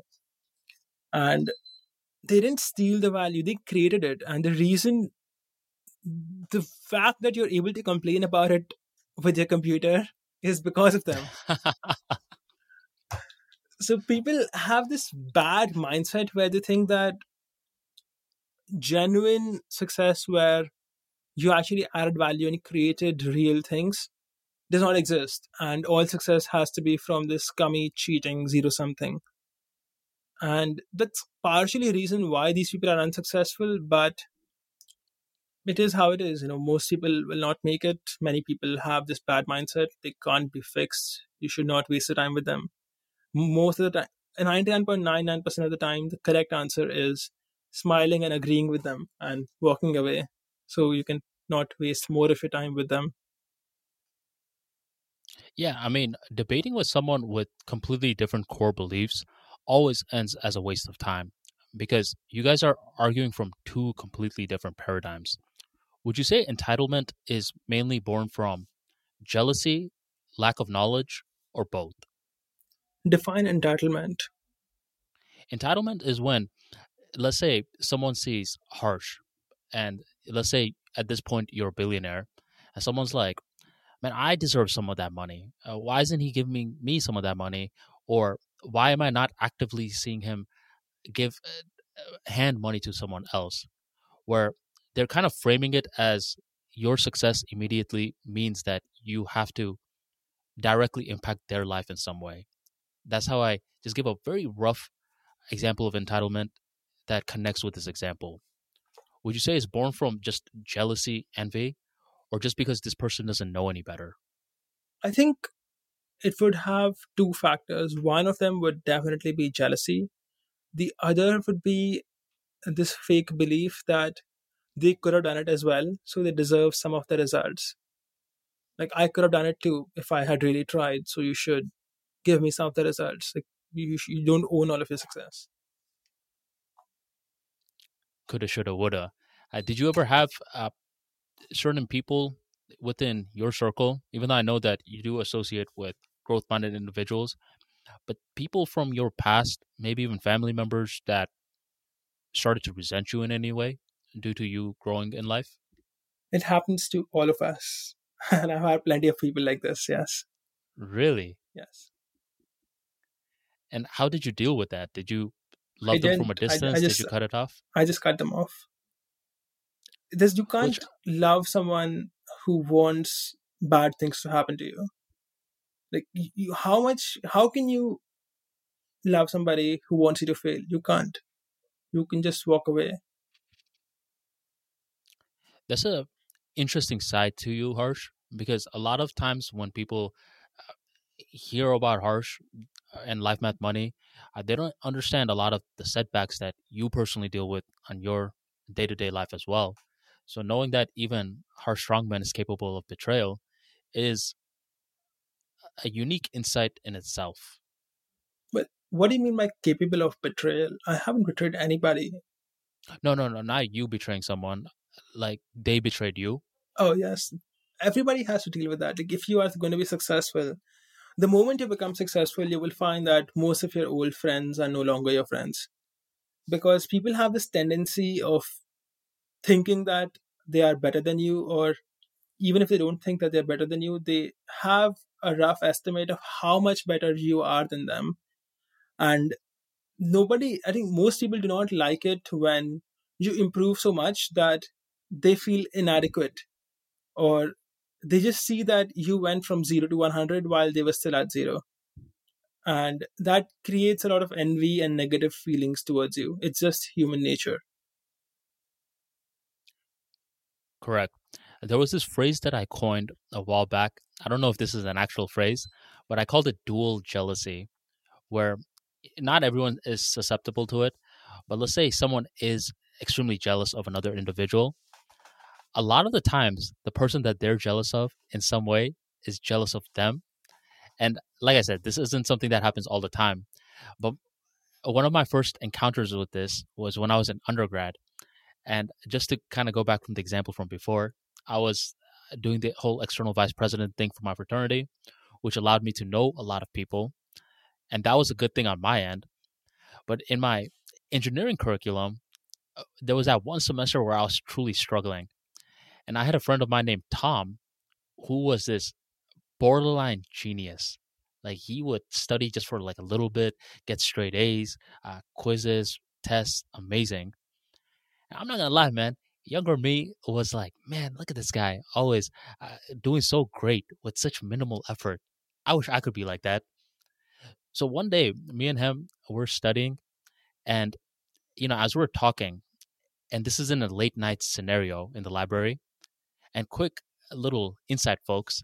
Anytime you're having a late night conversation with someone, a rapport can be built at a much rapid rate. We're speaking, and I believe it's either him or me that That's says that. Interesting, by the way. I never thought of it that way. Like when you're speaking late night, you build more rapid, and I've noticed this this this to be true. It's, it's pretty interesting. Yeah, it's a unique, uh, it's a unique insight because a lot of individuals let their guards down quicker in those moments. So either it was myself or Tom who makes each other aware of being jealous. Where Tom's like, Man, I'm jealous of you knowing so many people because I haven't left my dorm at all for a college party. I've been here for over months and months, and I still don't know many people outside of the engineering curriculum. That's why I have so much time to study and pass these exams. And I'm like, dude, I'm over here jealous of you because you keep passing this exam.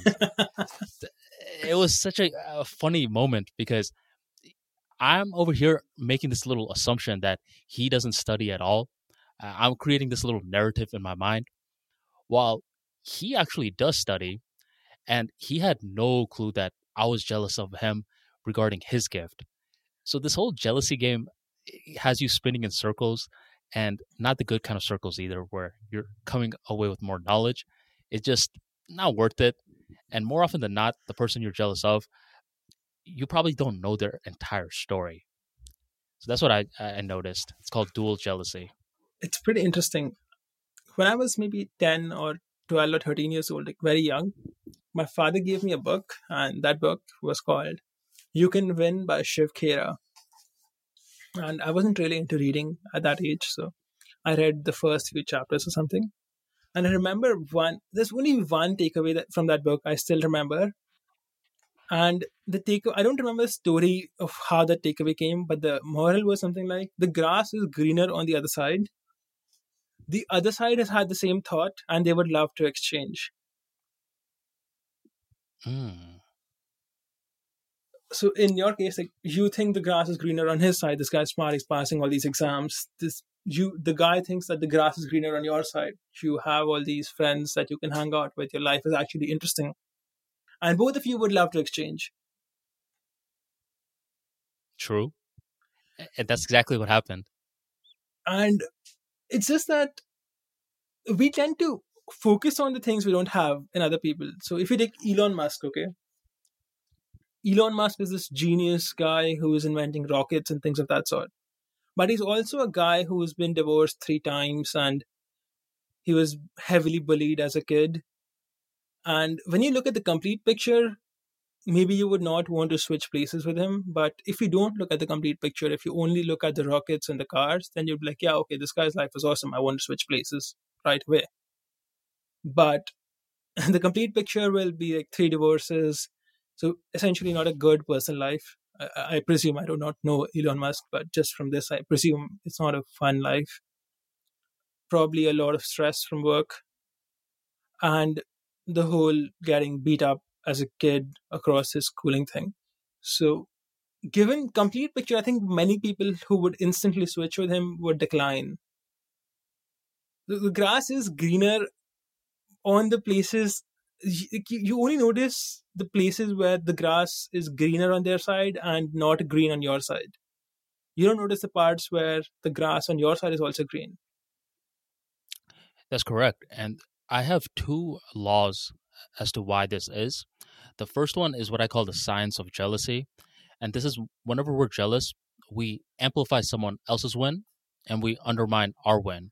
So subconsciously, this may not even have happen on a conscious process, we start to treat this person as some sort of superhero, as some sort of mythical deity. So that's number one.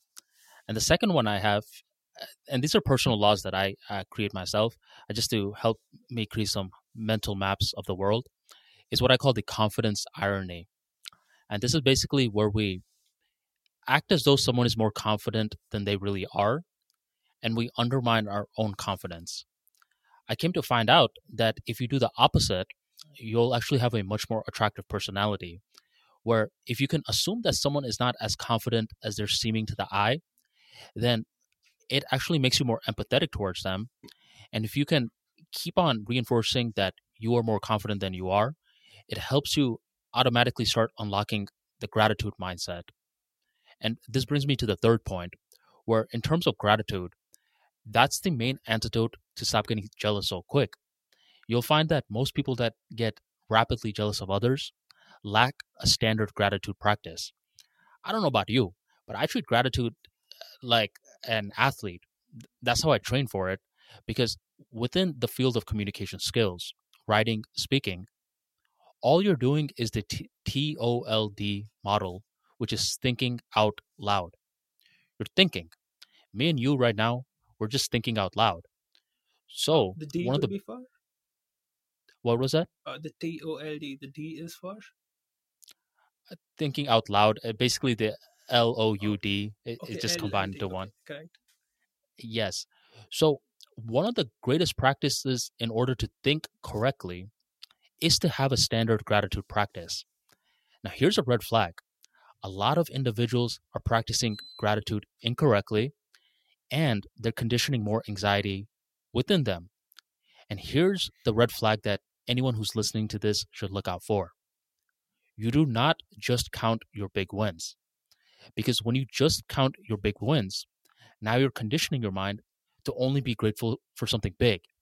Ah, I just got my new car. I just graduated from college. I just got my first profitable month. All big things. Instead, to practice gratitude like an athlete, what you should do is go micro.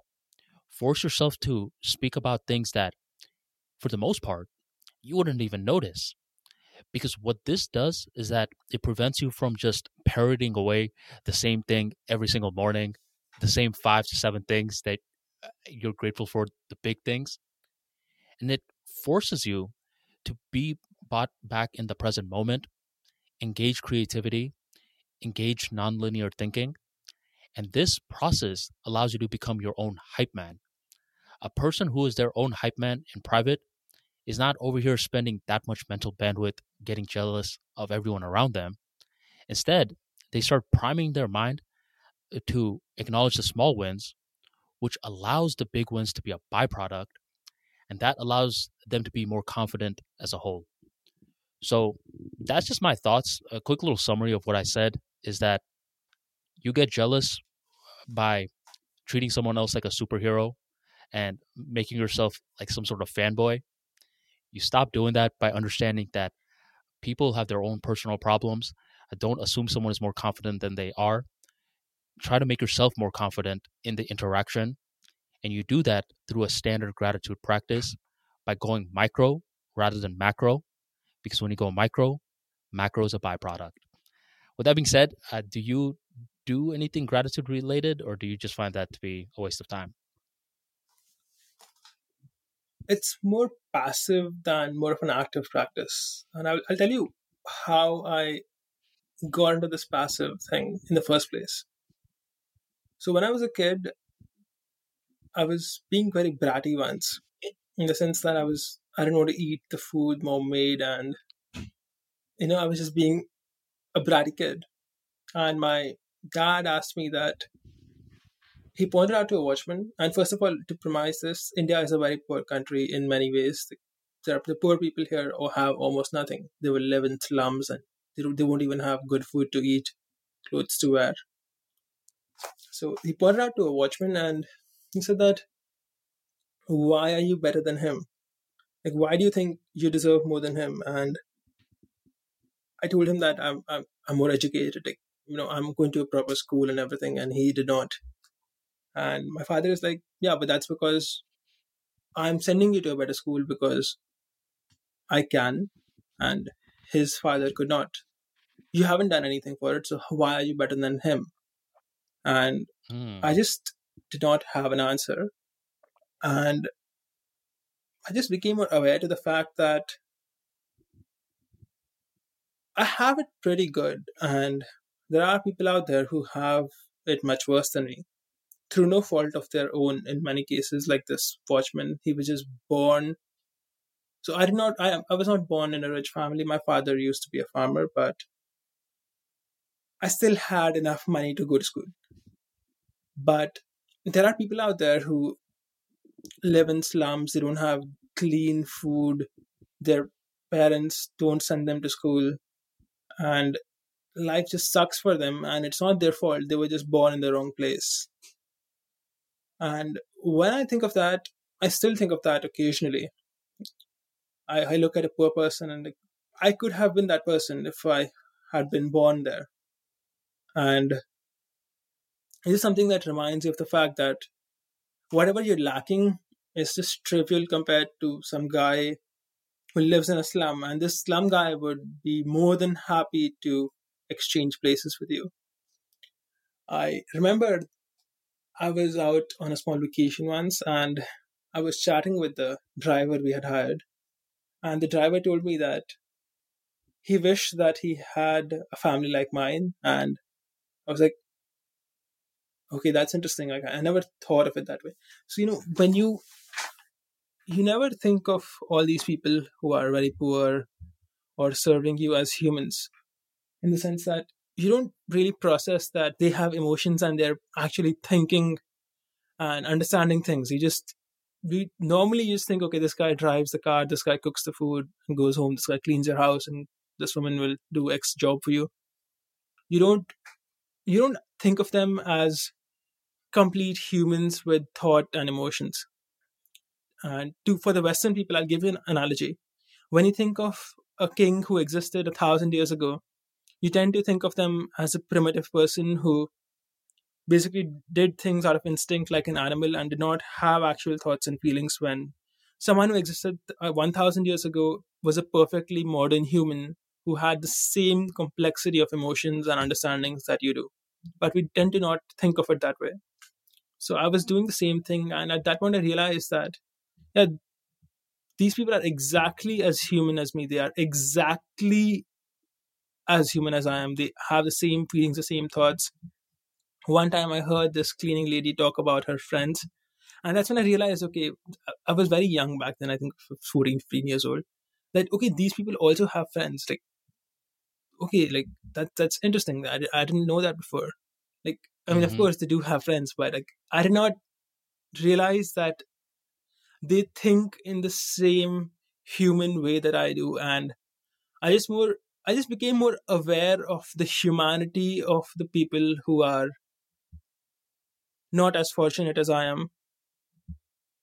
And i did not come from a rich family. Like i said like i was my father was a farmer. We grew up in a city but my family is originally a farming family from a very rural part in the country of india.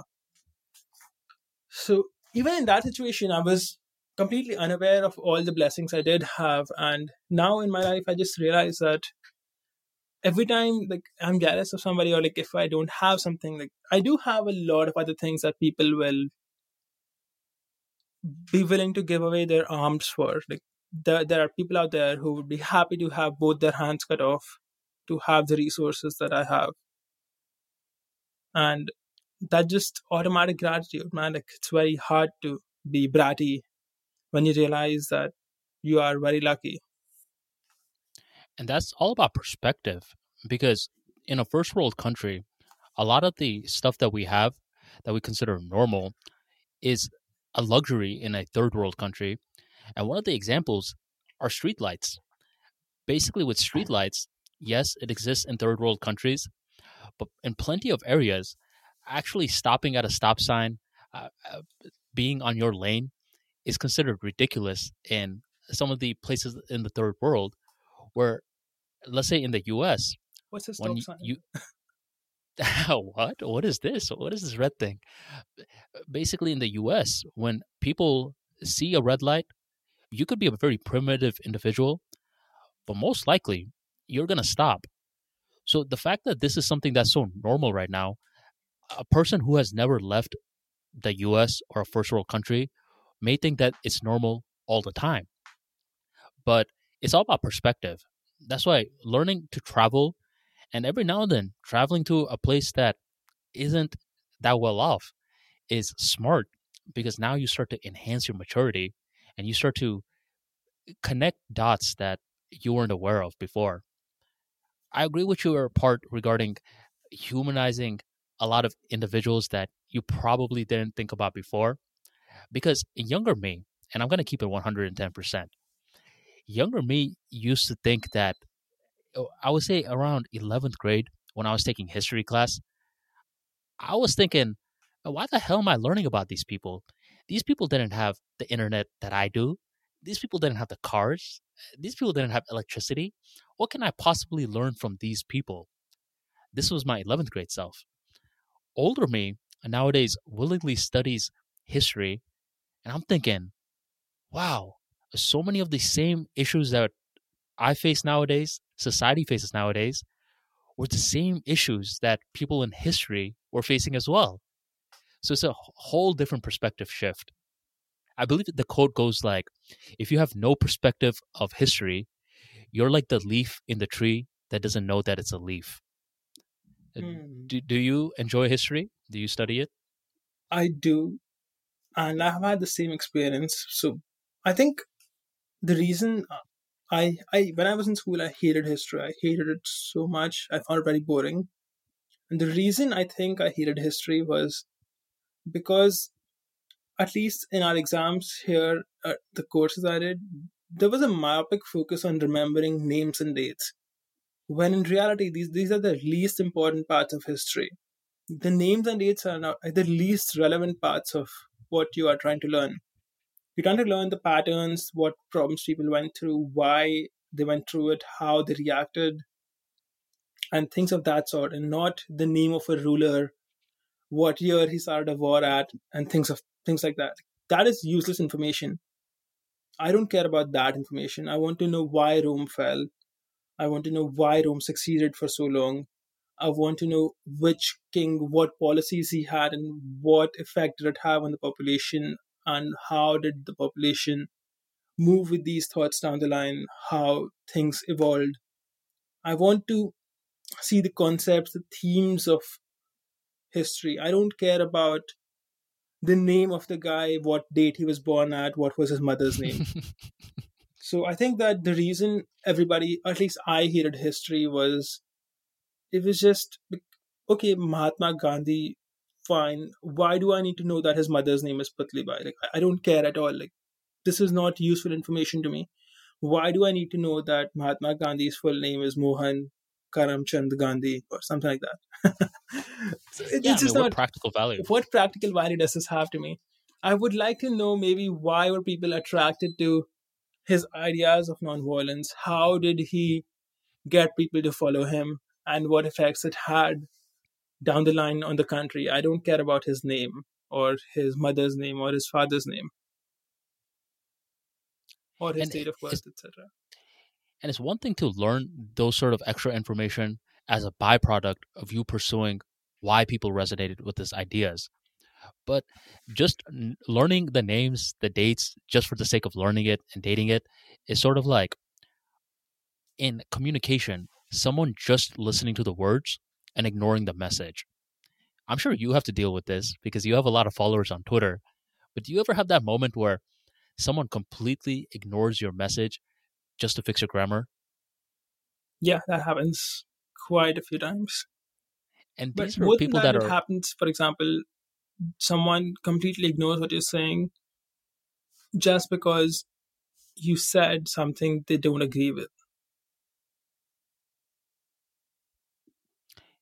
Nowadays, Harsh, as your account has been growing, do you notice yourself attracting a lot more people that you don't like and you have to consistently thin the herd with honest opinions?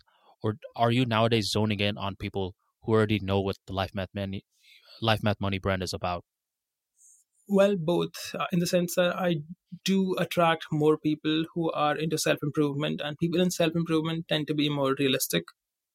But every once in a while i do find myself you know losing followers because i said something and that's just completely fine by me i think that's a good thing because it improves the quality of the content, it improves the people reading it, it cults the herd, so to speak. I think that if, as a creator, you curate your content to suit your audience, at that point you just become a slave. Like you can't say what you want to say. You have to think twice. You have to be politically correct. Just because you've now built this audience of people who don't really care about your real opinions, they just want to hear what they want to hear it's it's a bad long term strategy. But if you're always honest and you just say what you want, then you will build a following of people who know that and who either agree with you or are open minded enough to consider what you have to say. So that gives you true freedom to say what you want. How many other accounts on Twitter are there who can say marry only virgins and not lose half their following? Only me would you say that was your most controversial tweet? I don't. I remember that one going viral. That co- tweet is controversial. It's not controversial at all. It's common sense. Everybody knows it. Everybody wants to do it. Why would anybody not want to marry a virgin? makes zero sense to me that it's controversial. It's not controversial. The only reason why some people, and I will say some people, get mad about it is because they're so low value that they can't get a virgin. Like they, they can't get a high value woman so they have to basically convince themselves that wanting it is wrong. So they have to start thinking that, okay, I can't get a virgin to like me because I'm such a low value person. I'm a soy boy. I have like two chins and I've never seen the inside of a gym. so I have to, to feel happy or, you know, to at least feel like I'm valuable, I would have to, in such a situation, convince myself that wanting a virgin is a bad thing. Like, it's okay, it's the same thing if she's not a virgin, etc. And when I say marrying a virgin is good, then just to maintain their identity, like what they have, what beliefs they have held to protect their ego, they have to fight me. And because they're logically wrong, they, lo- they lose.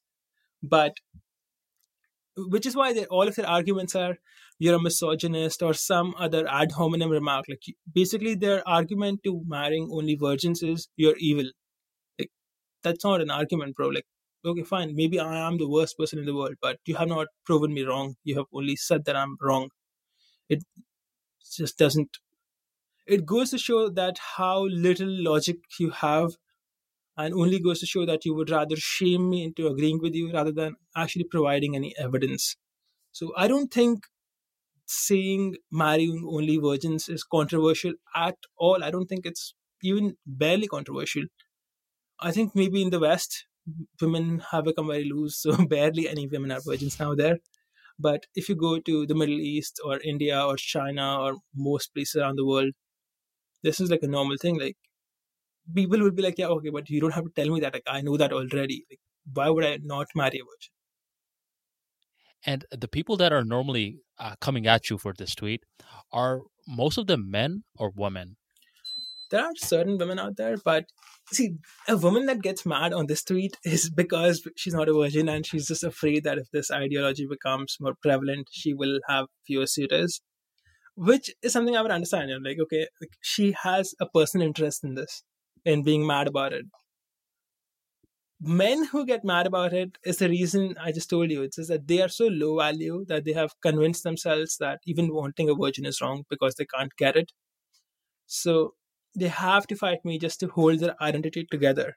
It's I've seen the display pictures of some of these people when they have it, and it's it's usually what you expect. Like a guy has like a huge chin hanging down, and he has a tummy, and it's, it's extremely.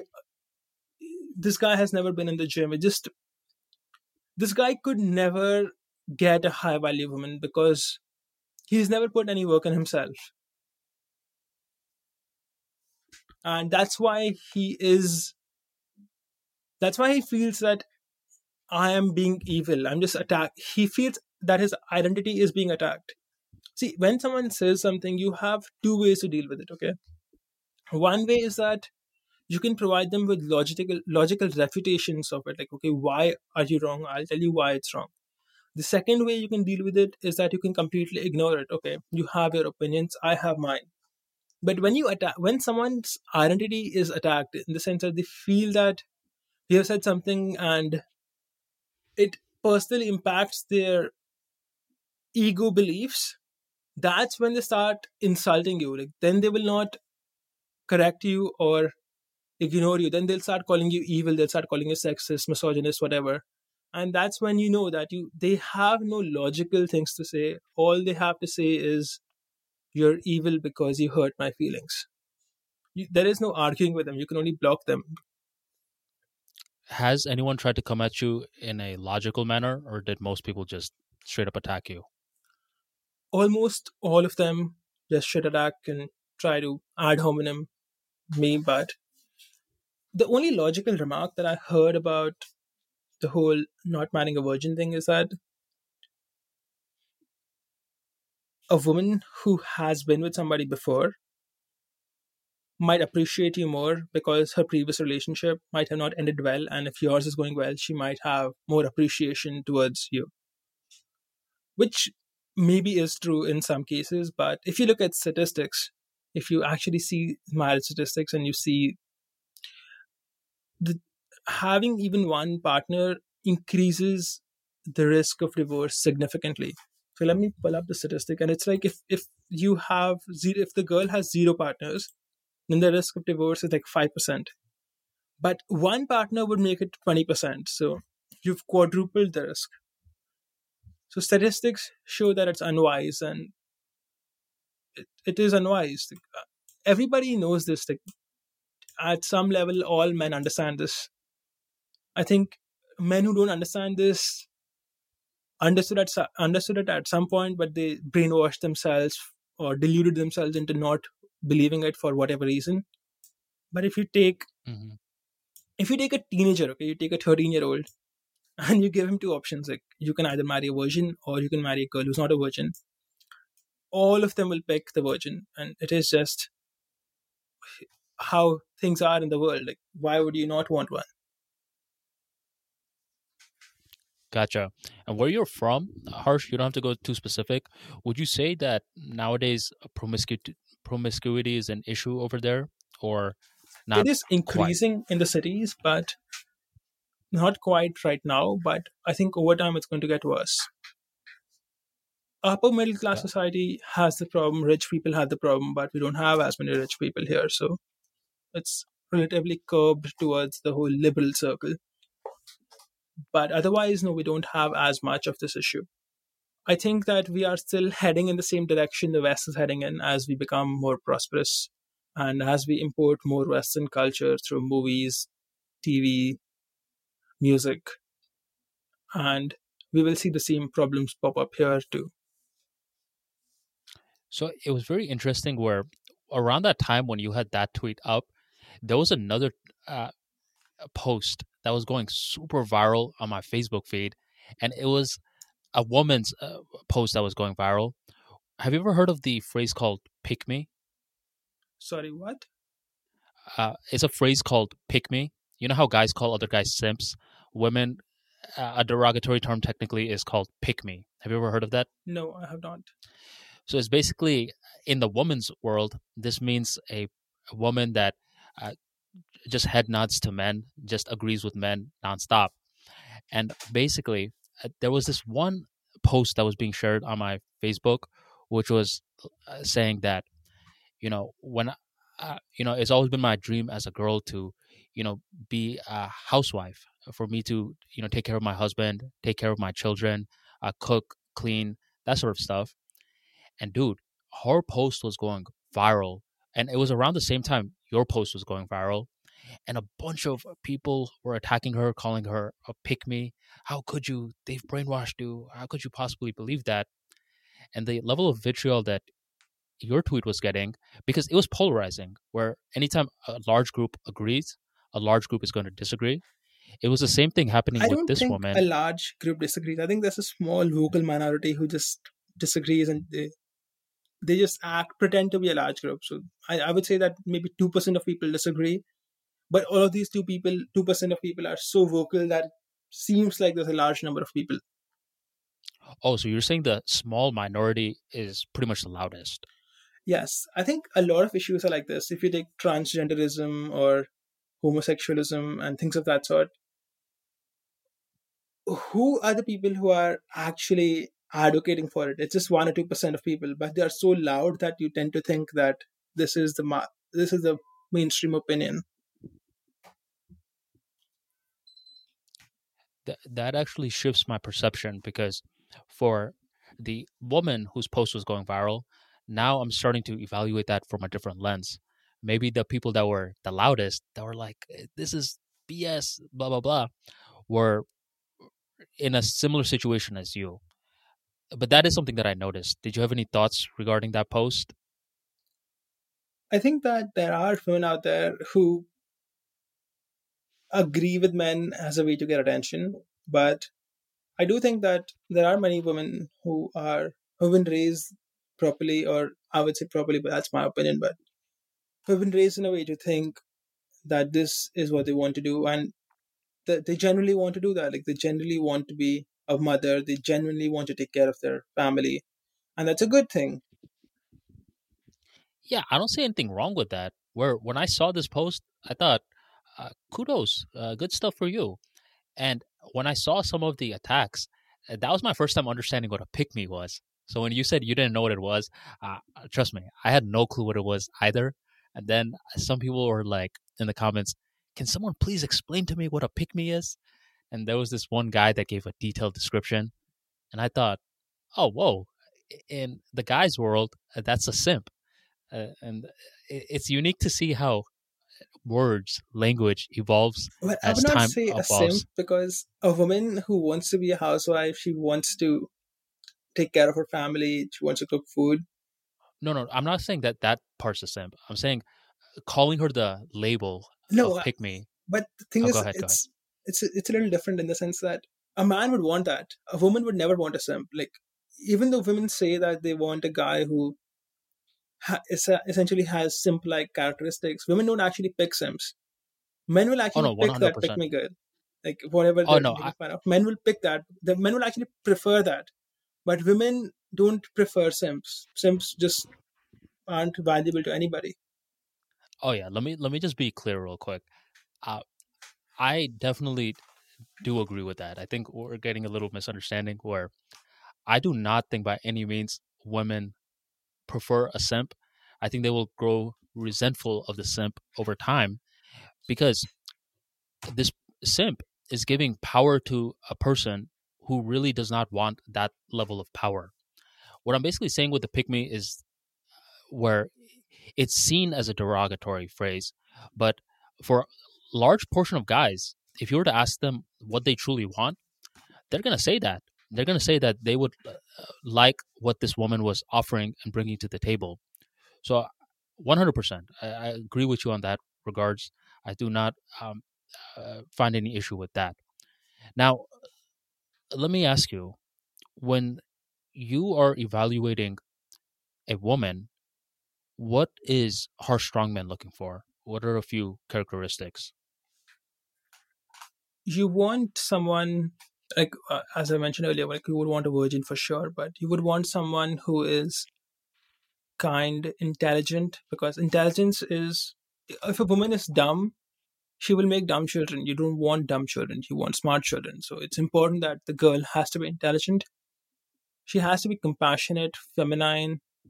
She should not be a feminist in the sense that she should not view men as bad. If she thinks men are these evil pigs who have oppressed her, you cannot have a good relationship with someone like that. It's just not possible because she she does not believe in your she does not believe that you are there for her. She believes that you're against her and that you are someone she has to protect herself from. So that is not a good framework for her. So you would want a woman who's not a feminist things like cooking and those skills can be learned. I don't think they're super important. Like she can always pick them up later but the baseline things have to be there. She has to have a good relationship with her father because if she has a bad relationship with her father it'll transfer to you. She will not trust you.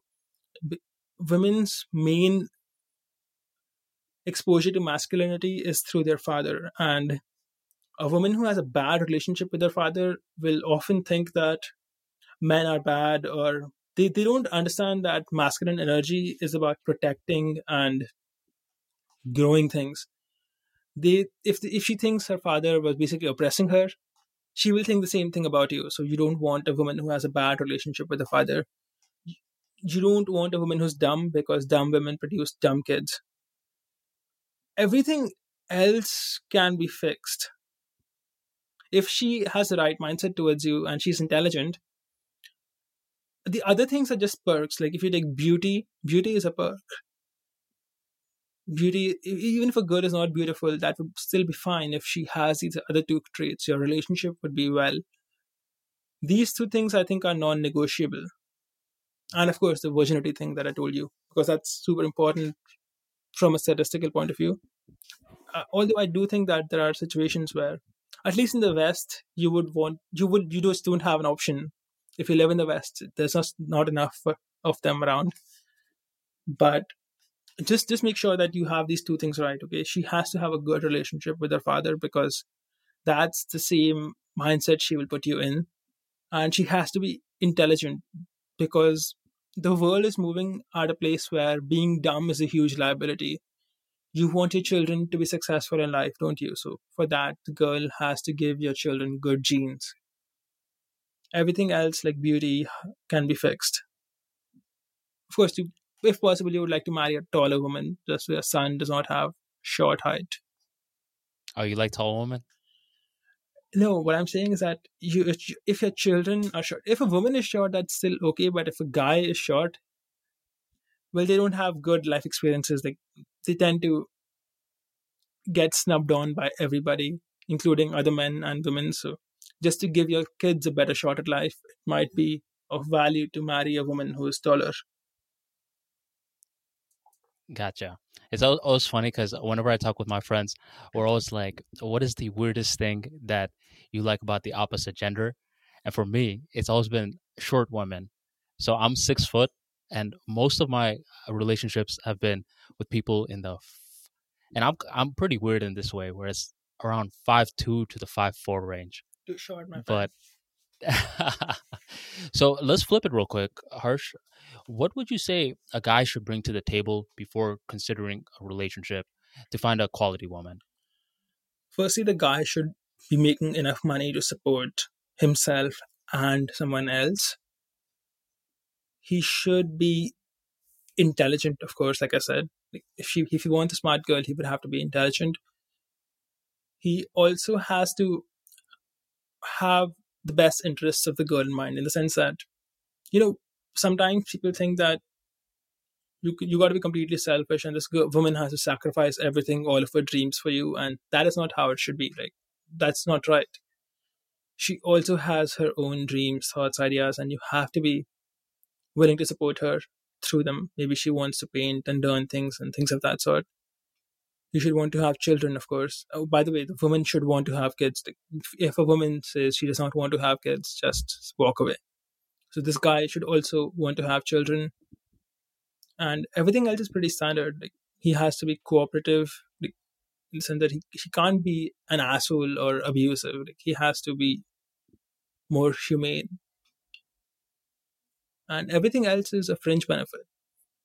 He has to be strong, sure, but even weak people do have okay relationships. So everything else can be negotiated, to some or the other extent, but these things can't be negotiated. And Life Math Money overall, the account definitely deals with uh, targeting men, where some people that are new to your account, eh, they may not notice uh, let's say your detractors that you're very hard on men as well where you're expecting the best out of them. So with life math money it's a it's where you're focusing on the bigger picture rather than just pointing out flaws in one gender. So i did just want others to know that. Do you ever feel as though that you know sometimes you get called certain labels that you laugh it off or you think that these people just don't know about you? I think that the society we live in currently has this idiom where men are supposed to have all the responsibility, but asking a woman to do anything is misogyny. So women will often tell you that men have to be XYZ, they have to do XYZ things, etc. But the moment you say something like women should know how to cook, suddenly you're a misogynist. So the reason why you get all these labels is that people have this weird primer in their head that men have to do everything. Like they have to have XYZ, they have to fulfill all the women's demands and to ask anything of women, to have any standards from a woman is some sort of crime now.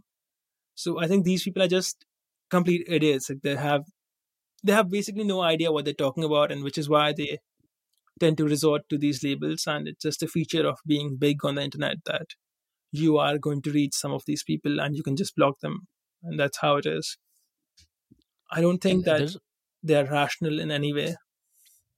Some of the things harsh are just life skills. Around 2019, I wrote this tweet that wrote, uh, "Cooking uh, should not be optional; it should be mandatory." And I believe any human, for that matter, should know basic dishes to cook. Without the help of a recipe book, you should be able to cook at least five dishes. Is that asking for too much? Do you know how to cook at least? I mean, probably at this stage you may have a chef. I don't know. You, are a big baller like that, but do you? It's not know basic cooking. to have a chef in the place I live at. It's it's kind of the norm, but yeah, I know uh-huh. how to cook some basic stuff like rice and things of that sort, sandwiches, but I can't cook that well. I never had the time to learn how to cook properly. I've always so I run two businesses and I also study computer science on the side. I have to go to the gym, etc. So I never had enough bandwidth to learn how to cook. And learning cooking takes a long time, and cooking itself takes a lot of time of the day. People tend to underestimate that. To make dinner, it does not take two minutes, it takes like an hour or two hours. And it's a lot of overhead. I just outsource it. Yeah. So when I was in Bangladesh, we used to have maids, servants, which is completely the norm there. And here, U.S., if you have a maid or servant, uh, you definitely a big baller. Uh, I did want to break down something that you brought up last time, and you just sort of brought it up right now.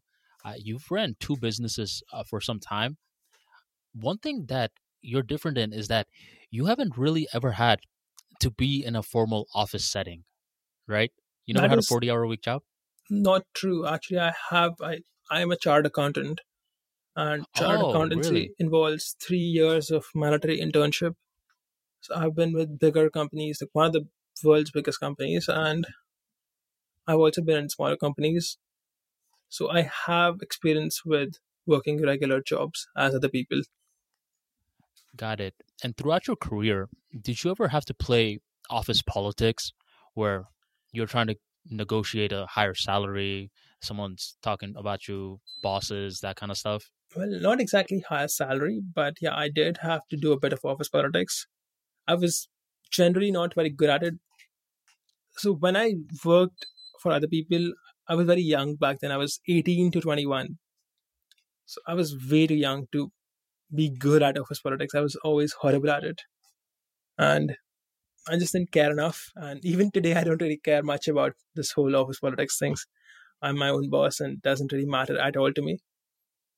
But yeah, I, uh, the, when I was working for other people, I was 18 years old, 19 years old, 17 years old, 21, 20, 20 years. At, I think, I think 20, yeah, 20 was the last time.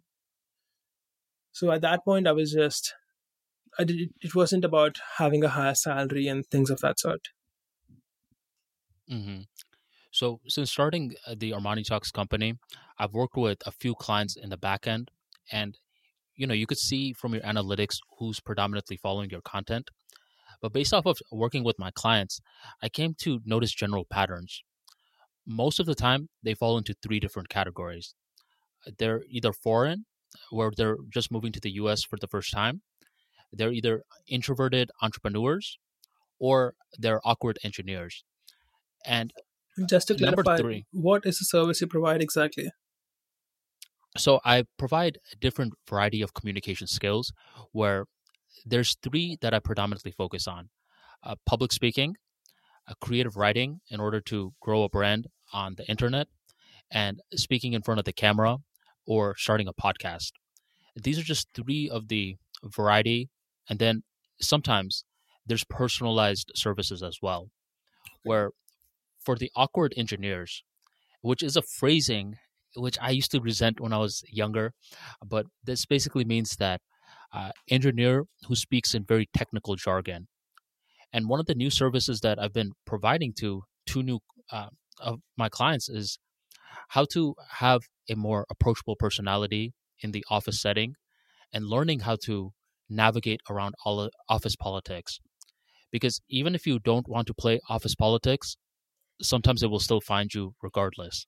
It will And always find you. That's one of the things about working with other people is that even though you don't care about power, the, you are still a part of the game. And just because you don't like the game and you're not playing the game does not mean that you're not in the game and does not mean that other people will use you as a pawn, will not use you as a pawn. Right. And uh, basically, with working with some of the clients, I came to notice that it started off as a public speaking session where they wanted to build more comfort sharing their ideas and group meetings, learning the art of thinking on their feet. But the more that we progressed, the more that it became about networking, about understanding how to conduct uh, business meetings after the initial meeting is done. I call that the meeting after the meeting learning how to introduce yourself so you can engage at quicker rates and solve problems quicker. Because a lot of engineers and operations go head to head, they speak completely different languages. So, you being an engineer who knows how to communicate in a very warm, simple way is a huge leverage in the office politics world. So, that's one of the reasons I brought up the whole background of you, Harsh, because I'm pretty sure you mentioned it before that you were an accountant in one of our first interactions, but I guess that must have left my mind. What are some of the things that you learned, even though you were pretty young at the time, uh, from being in a formal job setting versus being out there on your own? The most important thing that I learned in a formal job setting is how much I hate being in a formal job setting and how much I dislike having other people tell me what to do. To be fairly honest, I did not pick up on a lot of skills when it comes to people skills at my workplace because I was very brazen back then and I just did not care enough about these skills. I just thought they were a waste of time and technical skills are the only things that matter. So at that point I did not care enough and I didn't I didn't take it seriously. I would have people tell me that I would be much better off if I try to improve my social skills and be more compassionate. But I just always thought of it as a irrelevant thing and that's something just other people do for basically wasting their time. But I, I did not value it ever. So at that time, I did not pick up any of these skills. I, I learned them in business when you have to deal with customers and you have to deal with other business partners and you are actually invested in the success of your company and not just trying to collect a paycheck or things of that sort. So I did not learn much of social skills at the formal workplace. The only, the most important thing I learned at the workplace was that I had to do something so that I don't end up here for the rest of my life. So it served as a springboard for your entrepreneurship career. Well, yes and no. No, because I, I always knew I would be an entrepreneur. Like it was, there was never a doubt in my mind. Ever since I was a kid, I wanted to be in business. So it was just a matter of time. Uh, this thing is, what it did for me is that it just made me realize that a position where someone else commands you to do something is a position that just does not work well with me. Like there are people it really works well with, but with me, I just don't have the temperament or the personality to do it. I, I can do it when I respect somebody a lot, but I can't do it just because someone is a boss. For example, if I respect you a lot, I do respect Arman, and if I was working with you and you're you're giving me advice on how I can be a better communicator, I would take it in a heartbeat because I respect you. But if I just joined a workplace and I'm assigned a boss and I don't respect him, I just I think he's an idiot. And having to work under someone I do not respect would be would essentially be very suffocating for me. So that's one of the main things I learned. But I don't think it was a springboard for entrepreneurship because I was always entrepreneurial.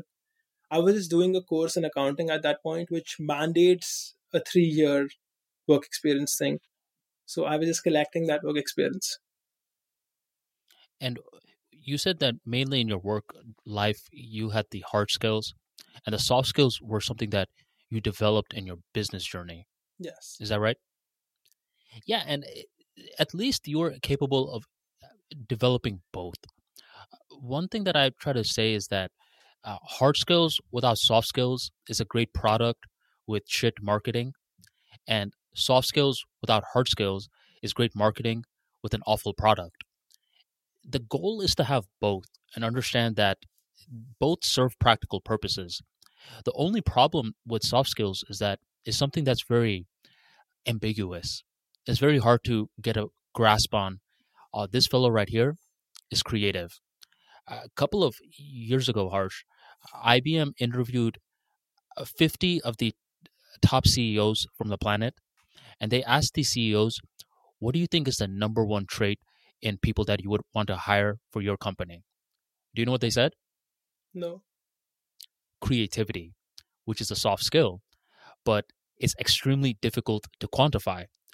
So if you're uh, someone that's listening to this who is a very technical individual and you want a little bit of insights on how to basically make the intangible tangible, here's some recommendations one recommendation is you want to see if you can quantify it. Uh, basically, I'll just give you a quick little example.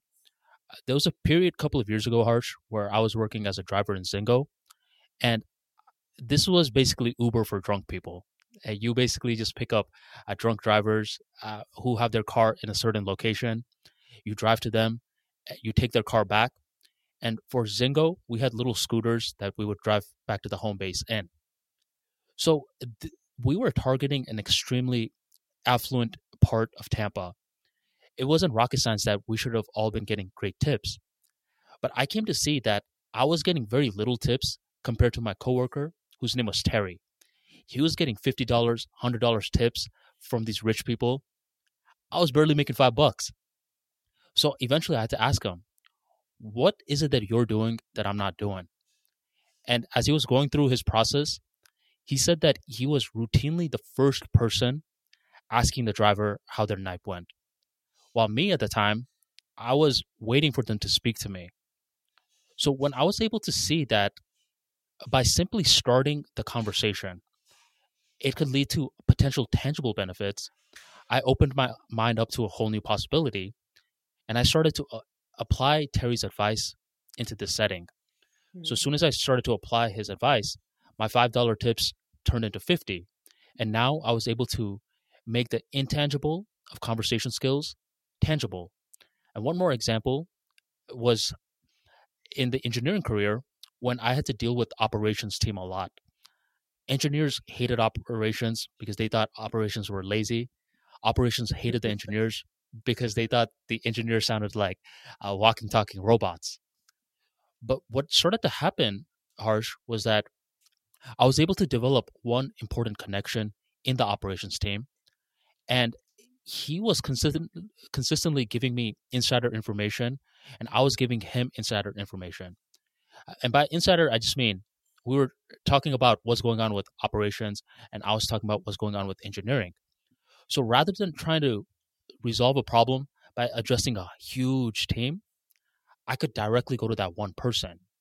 So once again, me having that connection was able to save me hours of times rather than hour trying to talk to a big group of people who's like, no, you got to talk to that person, got to talk to that person, and talk to that person. I was able to turn the hours into minutes by having that right connection. Once again, the right connection, a soft skill, was able to be made tangible. So if you're someone that's a technical kind of guy that wants to develop your soft skills, start off speaking in the language that you're comfortable speaking in. Speak in numbers if you have to, and work your way up to the words. Do you have any advice for someone who's extremely technical but wants to develop their soft skills? Yes.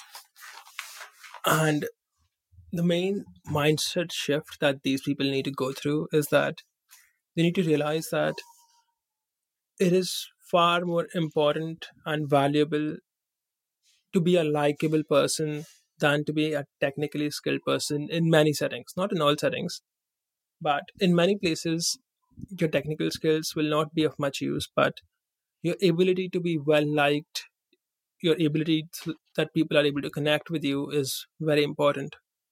In fact, in most in most situations, it's far more important and your technical skills are only important in a narrow set of situations that is your workplace so people need to these people what i think a big factor is that they have this mindset where they just don't respect the social skills enough they think it's bullshit or they think it's it's something that should not be valuable like there are many engineers who will wear essentially very shabby looking clothes that don't fit them because they think that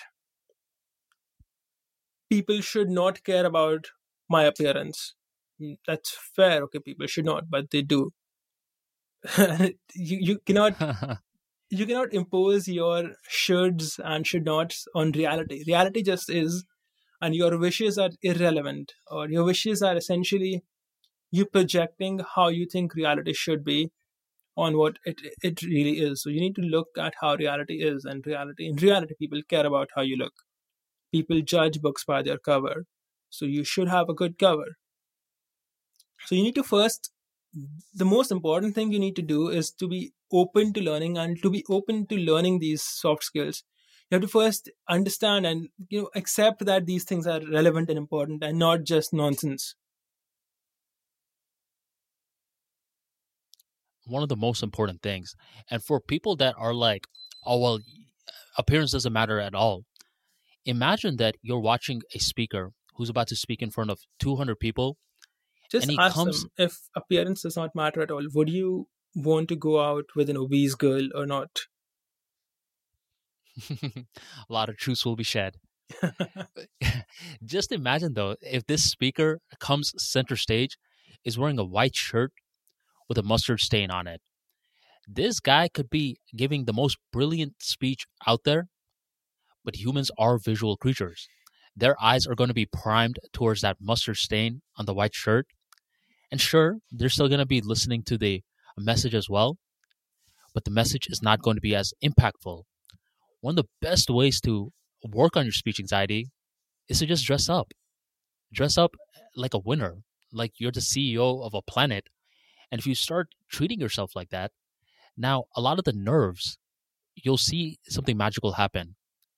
The audience members are extremely forgiving to someone that they think took the time to prepare for the speech. So let's say, Harsh, Hmm, you know that's someone that's cho- interesting. You're right. yeah. Let's say, Harsh, two people. There's Rohit, and then there's Rahul. Rohit comes center stage, gives a really good speech, but his he's wearing a smelly basketball shorts, a crusty white shirt, and just doesn't look good. While Rahul, he still gives an impactful message, but he combed his hair. He has a nice fragrance on, and he has the nice wardrobe on. Immediately, uh, before even bringing up the audience, who do you think is physiologically going to feel better in this circumstance? The second guy. Yeah, and it shows firsthand that yes, wardrobe does have an impact on your psychology. So don't undermine this because this is one of the easiest ways to become more likable, even if you currently have social anxiety or speech anxiety. Hmm, that that makes a lot of sense. I think that you know when you actually dress well, you pre- you at least present that you're prepared. It tells people that you were sincere. That okay, even though your speech sucked, you were you had sincerely tried to give your best to it, and maybe you failed, but people respect sincerity. Okay, it makes them feel important that you cared enough to practice, you cared enough to do all of these things. But when you say the, guy in the basketball shorts, this guy was not sincere. So he, if he messes up, people will think that he does not care and he intentionally wasted their time. He could have prepared, but he did not, and which is why he failed. So the people will have almost no empathy for this guy, but they will have a lot of empathy for the well dressed guy who they felt had put in sincere effort. I think people would approach them from very different levels of empathy. And so many people make these little mistakes just because they don't have the knowledge.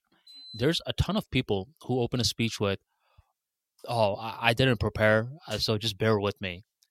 And this happens so many times with different people who have speech anxiety, and I just like hit my forehead because I'm like, dude, you do not say that because even if you're nervous, now you're making it seem like the audience is not important because you didn't prepare. Another one is, oh, I'm so sick. Once again, bear with me. The audience does not know. They don't need to know. As the public speaker, be the conductor of energy and just for those 10 to 12 minutes, suck it up and act as though that you own the stage because you do. So a big part of communication skills, public speaking, social skills is a large part about perception. And that's why I believe one of the best teachers in regards to this are people who used to be awkward, who used to be shy, who used to be extremely poor with public speaking because they're able to spot body language quirks at a more rapid rate versus someone who considers themselves a natural. Hmm, that makes some sense. I I partially agree with it. I think that anyone who had to learn social skills can make a good teacher versus someone who is natural at something cannot he does not himself know what he's doing because he's doing it naturally and because he does not he's himself unaware of how he's doing it he cannot teach you versus someone who was bad at it and he had to consciously learn something he had to consciously learn how to do it right he actually knows what to do. He has practiced it, and therefore he can tell you. So there is, of course, a lot of value in learning from someone who has had to put in work. So if you take, for example, someone, if you want, say, advice on losing weight, you cannot take advice from someone who has essentially been skinny all their life. Like they've just been skinny. They don't know what they've done. They they have no information. Like, even though they might be doing a lot of things right, they don't know what they're doing right. They've just been skinny throughout their life. You would want advice from mm-hmm. someone who got fat and then lost the weight. So this person knows what changes you need to make. Right. I, I mean, they could find these little micro targets that would not be thought of by someone who it always came uh, usual to. Uh, we spoke uh, briefly about this in the first podcast, Harsh. But did you ever have that stage where you were awkward yourself? I believe you spoke something about the lines of there was a period where you didn't want to engage with too much people because there were you were focusing on bigger things. Maybe I'm misconstruing that. Did you have was, a moment when you were awkward? I was awkward, but in a different way. I was not awkward because I was shy. I was awkward because I was somewhat socially unhinged when I was younger, in the sense that I would say whatever came to my mind. If I thought you were doing something wrong, I would just say you're wrong. I would not give an explanation. I would not. I would not be polite about it. If I thought that you were wasting your time, I'd say you're wasting your time. I would not. I would not fill it. I think. I would not say I think you're wasting your time. I would just say you're wrong. You're wasting your time, and that is being awkward. But it's not being shy. I was not shy. I was just very brazen if you get me. I was I was very blunt. And it took me some time to understand that people even if you're right, people are not able to digest bluntness. You need to put it up in a way that they can actually absorb it without them hating you. Because many people factor in the tonality Everybody for... does it. Everybody facts in, factors in the tonality. Even the people who think they don't do it on some level. Mm-hmm. But I was when for... I was younger, I was just not wise enough to understand that. I thought being right is what mattered, and all of these are like the engineer who dresses up in a weird way. I thought all of these should not matter, but it does. So I have changed. For me, uh, my problem used to be in my early age to my early teens, I was I was very shy for a long period of time, and me being shy introduced me to different problems that I don't think a non-shy person even has a clue about. And just to give you an example, recently I wrote a tweet which ended up resonating with a lot of people, where I said, when you spot a shy person, one thing that you shouldn't do is ask a question like, "Why are you so quiet for?" it's the and many people just do that because they think that's the right move.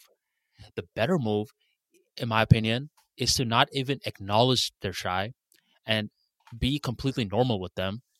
Because with this person, now they disengage overthinking and they become an ally to you quicker. And when I wrote that, I got two DMs from different people who are like, You just opened up my worldview. Because whenever I see some shy person, I literally ask them, Why are you so quiet? I have been that myself in the past. I will admit.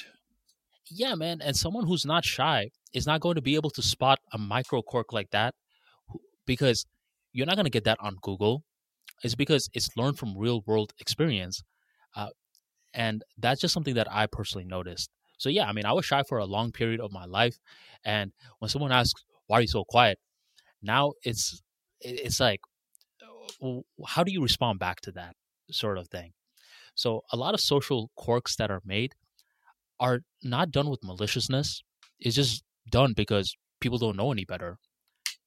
Agreed. I think that is definitely a factor where people just lack experience and wisdom. Although I find it very interesting that you used to be shy. I have personally never been able to relate to the whole shyness thing. I was never shy, even as a kid. Like, I was very brazen and I was I was essentially very out there. I was never shy, and I just find it very difficult to relate when someone says they're shy. I just I just don't understand their problem as much as they do. I think so. Sure, sorry, go ahead. So basically, for me, it was a two-part factor.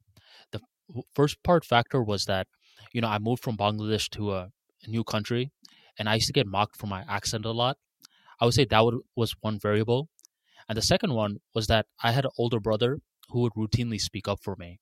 So I think that incorporated uh, the shy habit even a little bit more. And then as I started to, you know, really mature as a person, I started to understand, and people may not like this, shyness is a social weakness. It's holding you back. It does. And the minute that you can admit that to yourself firsthand is the minute that you're like, oh, whoa, I got to do something about it. Because for a lot of shy people, what they think is that the shyness is just going to randomly go away on its own. They don't understand that you're going to have to put in practical work in order to make it happen. And there's two paths that I have. One is the slow path, the second is the fast path. The slow path to overcoming shyness is just to speak up a little bit more in each interaction, where you're taking it one interaction at a time. Eventually, you speak up more in a group setting, and eventually, you start hosting event, something like that. That's the slow path. If you want to tackle the beast straight up and do the fast path, public speaking. Because with public speaking, you immediately expose yourself to a brand new paradigm. And if you can speak to 50 people with ease, five people become light work. So my path, Harsh, was very unique because if I never had that chapter in my life when I was shy, then I don't think I would have had that much conviction to start public speaking, which eventually ended up killing two birds with one stone. Mm. It allowed me to communicate my message and it just made me better in social interactions as well. And I think that gives me more credibility to speak about this issue because when people are like, yo, I'm shy too, but people can't really tell. I'm like, eh, and you know how you just said, oh, I'm really surprised that you were shy? Mm-hmm. Most people were surprised too. They're like, man, I could have never told. But there's a big difference between shy and quiet. Quiet people just don't have that much to say. Shy people want to say more, but they feel self conscious. So personally, I'm grateful for that chapter in my life, Harsh, mainly because it kind of set the springboard for Arman Talks and it gives me more 4D insights rather than 2D insights. That's interesting. I, think what you say makes sense.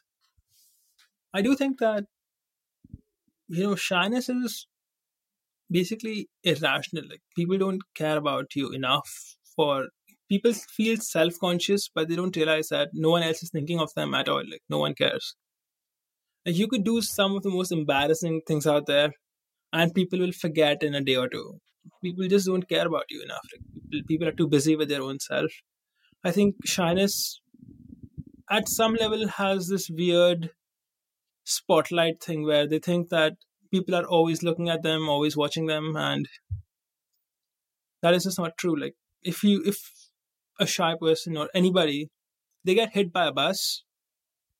Two days from now, the only people who will care are their family. One year from now, all of your friends would have forgotten you existed. No one would remember all of your anything about you. Basically, you're not that important. So I think that the whole shyness thing is is just this bad idea in the head that people care about this person's actions and they remember them. They don't. And one of the best ways to put this into uh, an example is you ever seen someone just trip and fall? Yes. And did you end up thinking about them all day? No. Was it pretty embarrassing for them when they tripped and fell? Somewhat. Exactly. So that's a quick little nutshell of a lot of the uh, things regarding shyness, where they're thinking that, oh no, I just slipped and fell. Uh, harsh must be thinking about me all day, just like I am. I'm like, exactly. No, uh, See, can you think of what, when was the last time you remember a friend of yours being very embarrassed about something? It's actually very difficult to pinpoint. Very difficult. And the human mind is not conditioned to think about other humans unless they're infatuated with them or if this other human directly harmed them in some way. So if I am spending the rest of the podcast just attacking your character, then you may be thinking about me uh, for a little bit, and then you may go back to your day to day activities. But if in the situation of me tripping and falling, I'm not directly harming someone's ego in any way. So they're not going to be thinking about me all day. And when you make that insight for yourself, it's a very liberating feeling and it's a feeling to be more bold as a person. Hmm, makes sense. I agree with that. Did you ever have a certain irrational fear in any part of your life? It could be something as scared of swimming or a skill set, even. I I was scared of sca- swim. So when I was a kid, I, in my school, they would every once in a while, I think once a month, they would take us out for a swim, and they would take us out to the first. We there was a big pool, and there were these diving boards, and they would take us out to the, the top floor, and the guy would throw us in the pool. Like we would have that float thing on our back, and the guy would just throw us. And I was not scared that. of swimming, but I just found it to be very unpleasant. You know, you get that feeling you're gonna drown for a few seconds, and then the float just carries you up.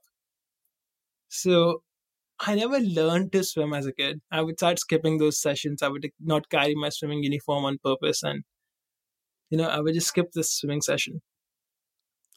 I learned to swim as an adult. I learned to swim maybe in 2016 or 15, where I was like, okay, I have. I was not scared of swimming. I just found I just something I could not do, and it, it was just very unpleasant. So I hired a teacher, and I finally learned. One thing I did have an irrational fear of, just to be more relevant, is dogs. Like as a kid, when I was very small, I had a couple of dogs run behind me, and I just was a bit afraid of dogs for a long time until I was like, why am I afraid of dogs? Like all these other people are not. So I started just petting dogs at random, and I realized that they don't do anything. So I'm not scared of dogs now. I still don't like dogs. I don't think they are man's best friend or anything like that. But I'm not afraid of them anymore. You just created a lot of enemies with that statement, Harsh. Maybe. See, they were my best friend, why would they start barking at us and chasing us? It doesn't add up. There is a phrase um, for what you described. A person who's scared of dogs is known as having cynophobia. What?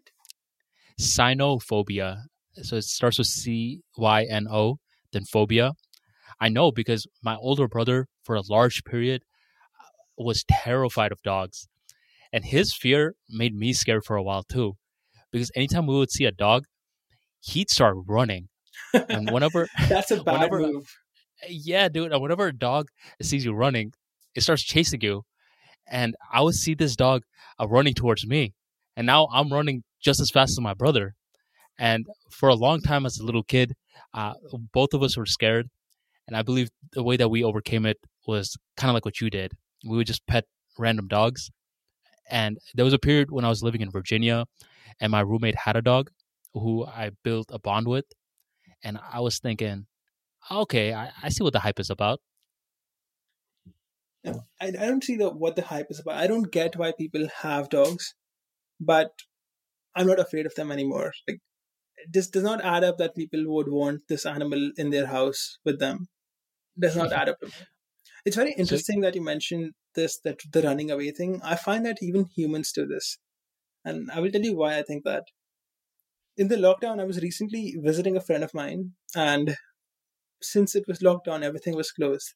So I was just at his house, and just to pass some time and to enjoy ourselves, he he watches something called YouTube pranks. So YouTube has this thing where apparently all these kids will just go out and attack each other at random. Like they will take a drink from someone's hands and throw it around or something, and there'll, be, there'll be a guy sitting, and this guy will pull this person's chair and then run away. Yeah, dude. So he was showing me these YouTube pranks just for entertainment. I was like, this is horrible. Like, why would why, would they do that? Like, this is like ruining someone's day, isn't it? Like, you take someone's drink and you throw it away, you pull him out of a chair. Like, this is Mhm. assault. Like, this is a crime.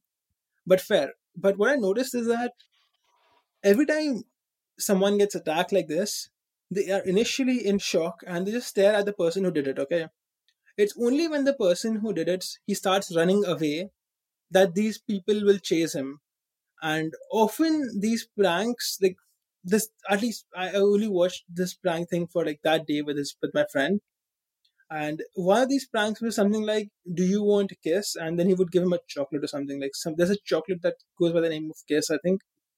So he would be like, "Do you want a kiss?" And this guy would like, "I don't want a kiss," and then he would like give him that chocolate. And there were some scenes in that thing where this is not this is not something you would attack someone over. But if you do that, like let's, let's say you do the chocolate thing and you make fun of him like this, and then you just walk away normally, then the other person would be like he would just walk away too. But if you start running, the other person will chase you, and that's something I found very interesting from these prank videos. That if you run, the person you just did something to will start chasing you, even though it does not make any sense to chase you. Like, just because someone made this kiss joke with you is not worth attacking someone or chasing someone for. But because they ran, you had this instinct in you and you ran behind them. You're basically thinking, why is this person running for? Let me chase him. Yeah, let me chase him. He must have done something bad. Otherwise, why would he run? And there's another channel. I don't think they post videos anymore, but they're called Hood Pranks. And this is basically when a group of kids go to the toughest parts in the US and they start pulling pranks on these different individuals. And another thing that I noticed in addition to your insight is that when a group of people are doing something, that bugs that makes them chase them even faster. So let's say I'm doing a prank on you in front of five of your other friends, and you're not taking too much offense to it, but your other five friends are taking offense, and then I just running, start running, and these people start chasing me. Automatically, you start chasing me as well. So not only does it show that people will chase you if you start running, it also shows that uh, a group think a- as well. So I mean, I know you- you're not a big fan of that kind of stuff. You were probably watching it. I think. Yeah, and it, I find it. I find that kind of stuff. I traditionally watch it when I'm having a very long day. I've been thinking a lot all day, and I just want uh, some form of entertainment where I'm not like having to think anymore. I'm just I could just let my mind shut down. That's when I watch those prank videos, and it teaches you a lot about psychology because what you were able to spot, I don't think a lot of people are capable of spotting, but that is a psychological insight right there. Interesting. Those pranks are very funny, by the way. I just don't think that you know if some. I I I don't think it's a good thing to commercialize this. You know, uh, for from YouTube's perspective, that you're essentially encouraging people to attack each other. Like there's a guy and you're just going and pulling his chair for no reason. What if he has a back injury, and then he falls and hurts his back even more? Like, It's kind of a bad and it's it's an asshole move to do to somebody just to make some money on the internet. Oh yeah, Uh, some of them get very carried away. Uh, some of these prankers actually pay the people, and that's known as the fake pranks. So whenever someone is getting caught out as doing fake pranks, their account over time just starts to dilute. Why? And nowadays, yeah, nowadays a lot of people, the accounts that are seeing a resurgence in this world, are the ones that do the real pranks, and you could just tell. And an example is, uh, my house is dirty uh, you should definitely check out his page. It'll have you dying with laughter. And this Your is house is dirty. What? I, I catch what you said. my house is dirty. Okay, and So he pulls pranks on people in okay, Walmart. Okay, that's the name of the guy. Oh yeah, yeah. It'll be funny if I was just randomly saying my house is dirty. and it's funny because a lot of the times in the actual prank, someone in outrage is like, "Who are you?" And he'll say, "My house is dirty." The guy says, "So?" I, I wonder how come these guys don't end up in jail. Like if someone did that to me, I would sue them. Like I would at least file a police complaint. Like you, if someone like took my drink, threw it in my face, and pulled my chair, like that guy is not walking away. Yeah, man. I mean, we were talking about this last time, but I see a role for anger in this world where when you don't have any anger and you're being way too nice, I see people taking advantage of you. So, do you have that philosophy that sometimes eh, it's okay to put hands on people if someone disrespects you, or are you words first? It's a bad idea to do that, even though you want to do it. Because if you attack someone, even though it was completely warranted, and they go to the police, then you're screwed. So it's best for you to do that first. There's this one. Um, there's this one controversy that happened a couple of years back, and it's basically where this fan threw. Uh, this fan is basically just shoving his camera in this athlete's face and just like talking a bunch of crap at him, and the athlete just smacks the phone out of his hand, and the fan is like, "How could you? Oh no!" And he's like crying, a victim to the security guard, and the security guard had the funniest reaction. He's like, "Good, I would have done worse to you." the athlete could have ended up in jail for it if this oh yeah, dude, he got suspended. He did. He did. Okay. No, but He, he, got, got, suspended, dude. suspending is more of a private thing. Like his maybe his employer fired him or whatever. But if this person had filed a police complaint that he got assaulted, things would not have gone well for this athlete. Especially the higher status that you become, the more that you have to be mindful of this sort of behavior. Where even if you do want to put hands on someone, just know that there are lawsuits coming. So that's a good perspective. It's a balanced perspective as well that you just gave. Well, there are lawsuits coming. It's just that see, there are there are things you can do in self defense, and you know there are ways you can get away with it.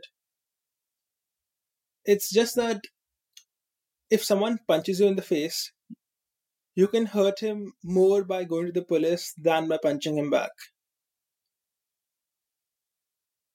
Mhm. If you punch him back, it's gonna hurt his nose for maybe a few hours. You go to the police, you file a proper case, and you know get a lawyer. Then you can mess with this person for months and years. So your punch is essentially harder by not punching him. There's ripple effects. My philosophy is that anger is warranted.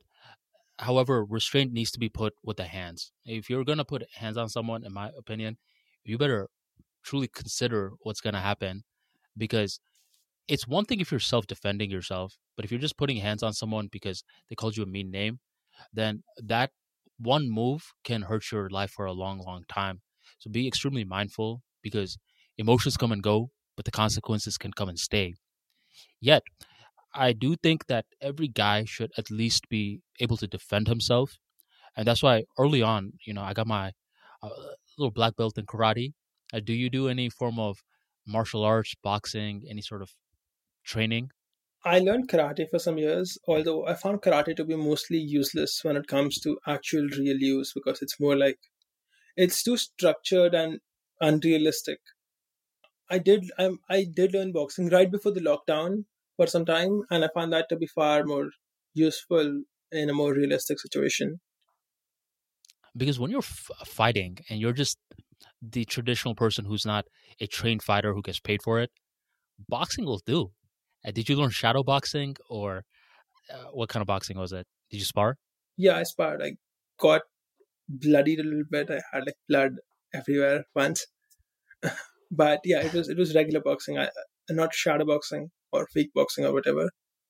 It was kickboxing, I think, and the guy did teach me how to kick, and he taught me how to spar a bit.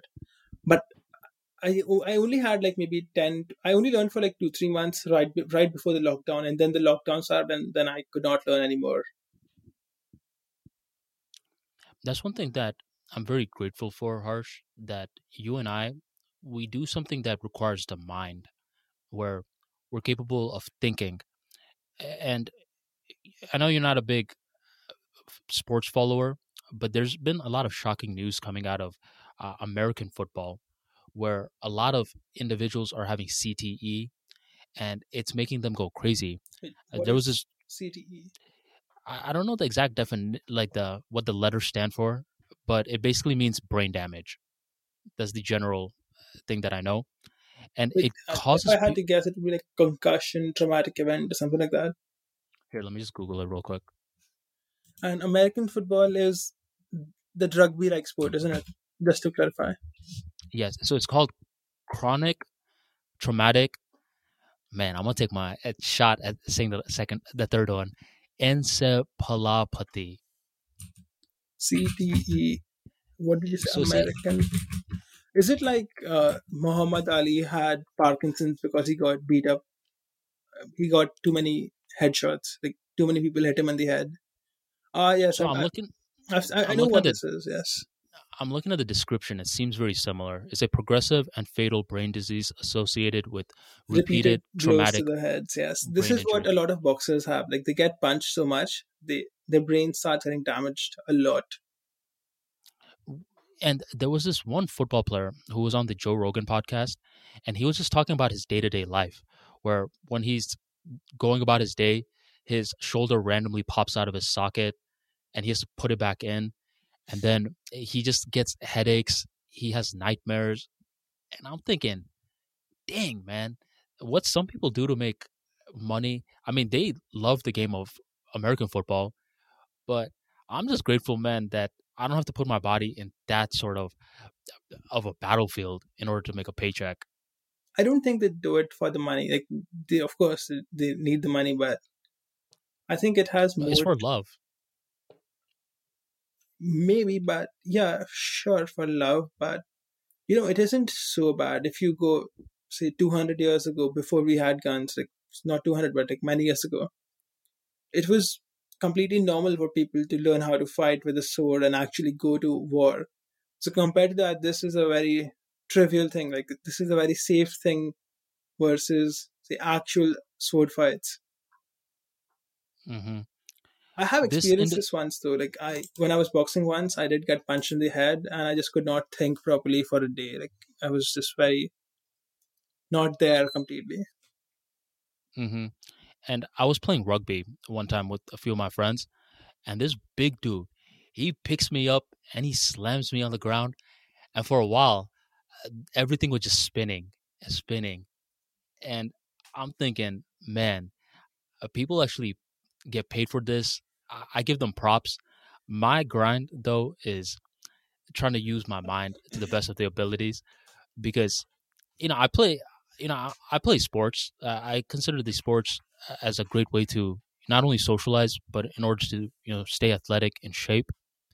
But, you know, that's just not something that I do. Uh, like basically like combat sports and try to get paid for that. Uh, Are, are you a big fan of Henry Ford? The car manufacturer. Yeah, because I remember last time I believe you started talking about uh, John Rockefeller. Yes. Um, so Henry Ford was another great billionaire around that time, and he talks about thinking is one of the hardest jobs out there. That's why so people few people do it, and just the process of thinking is not easy.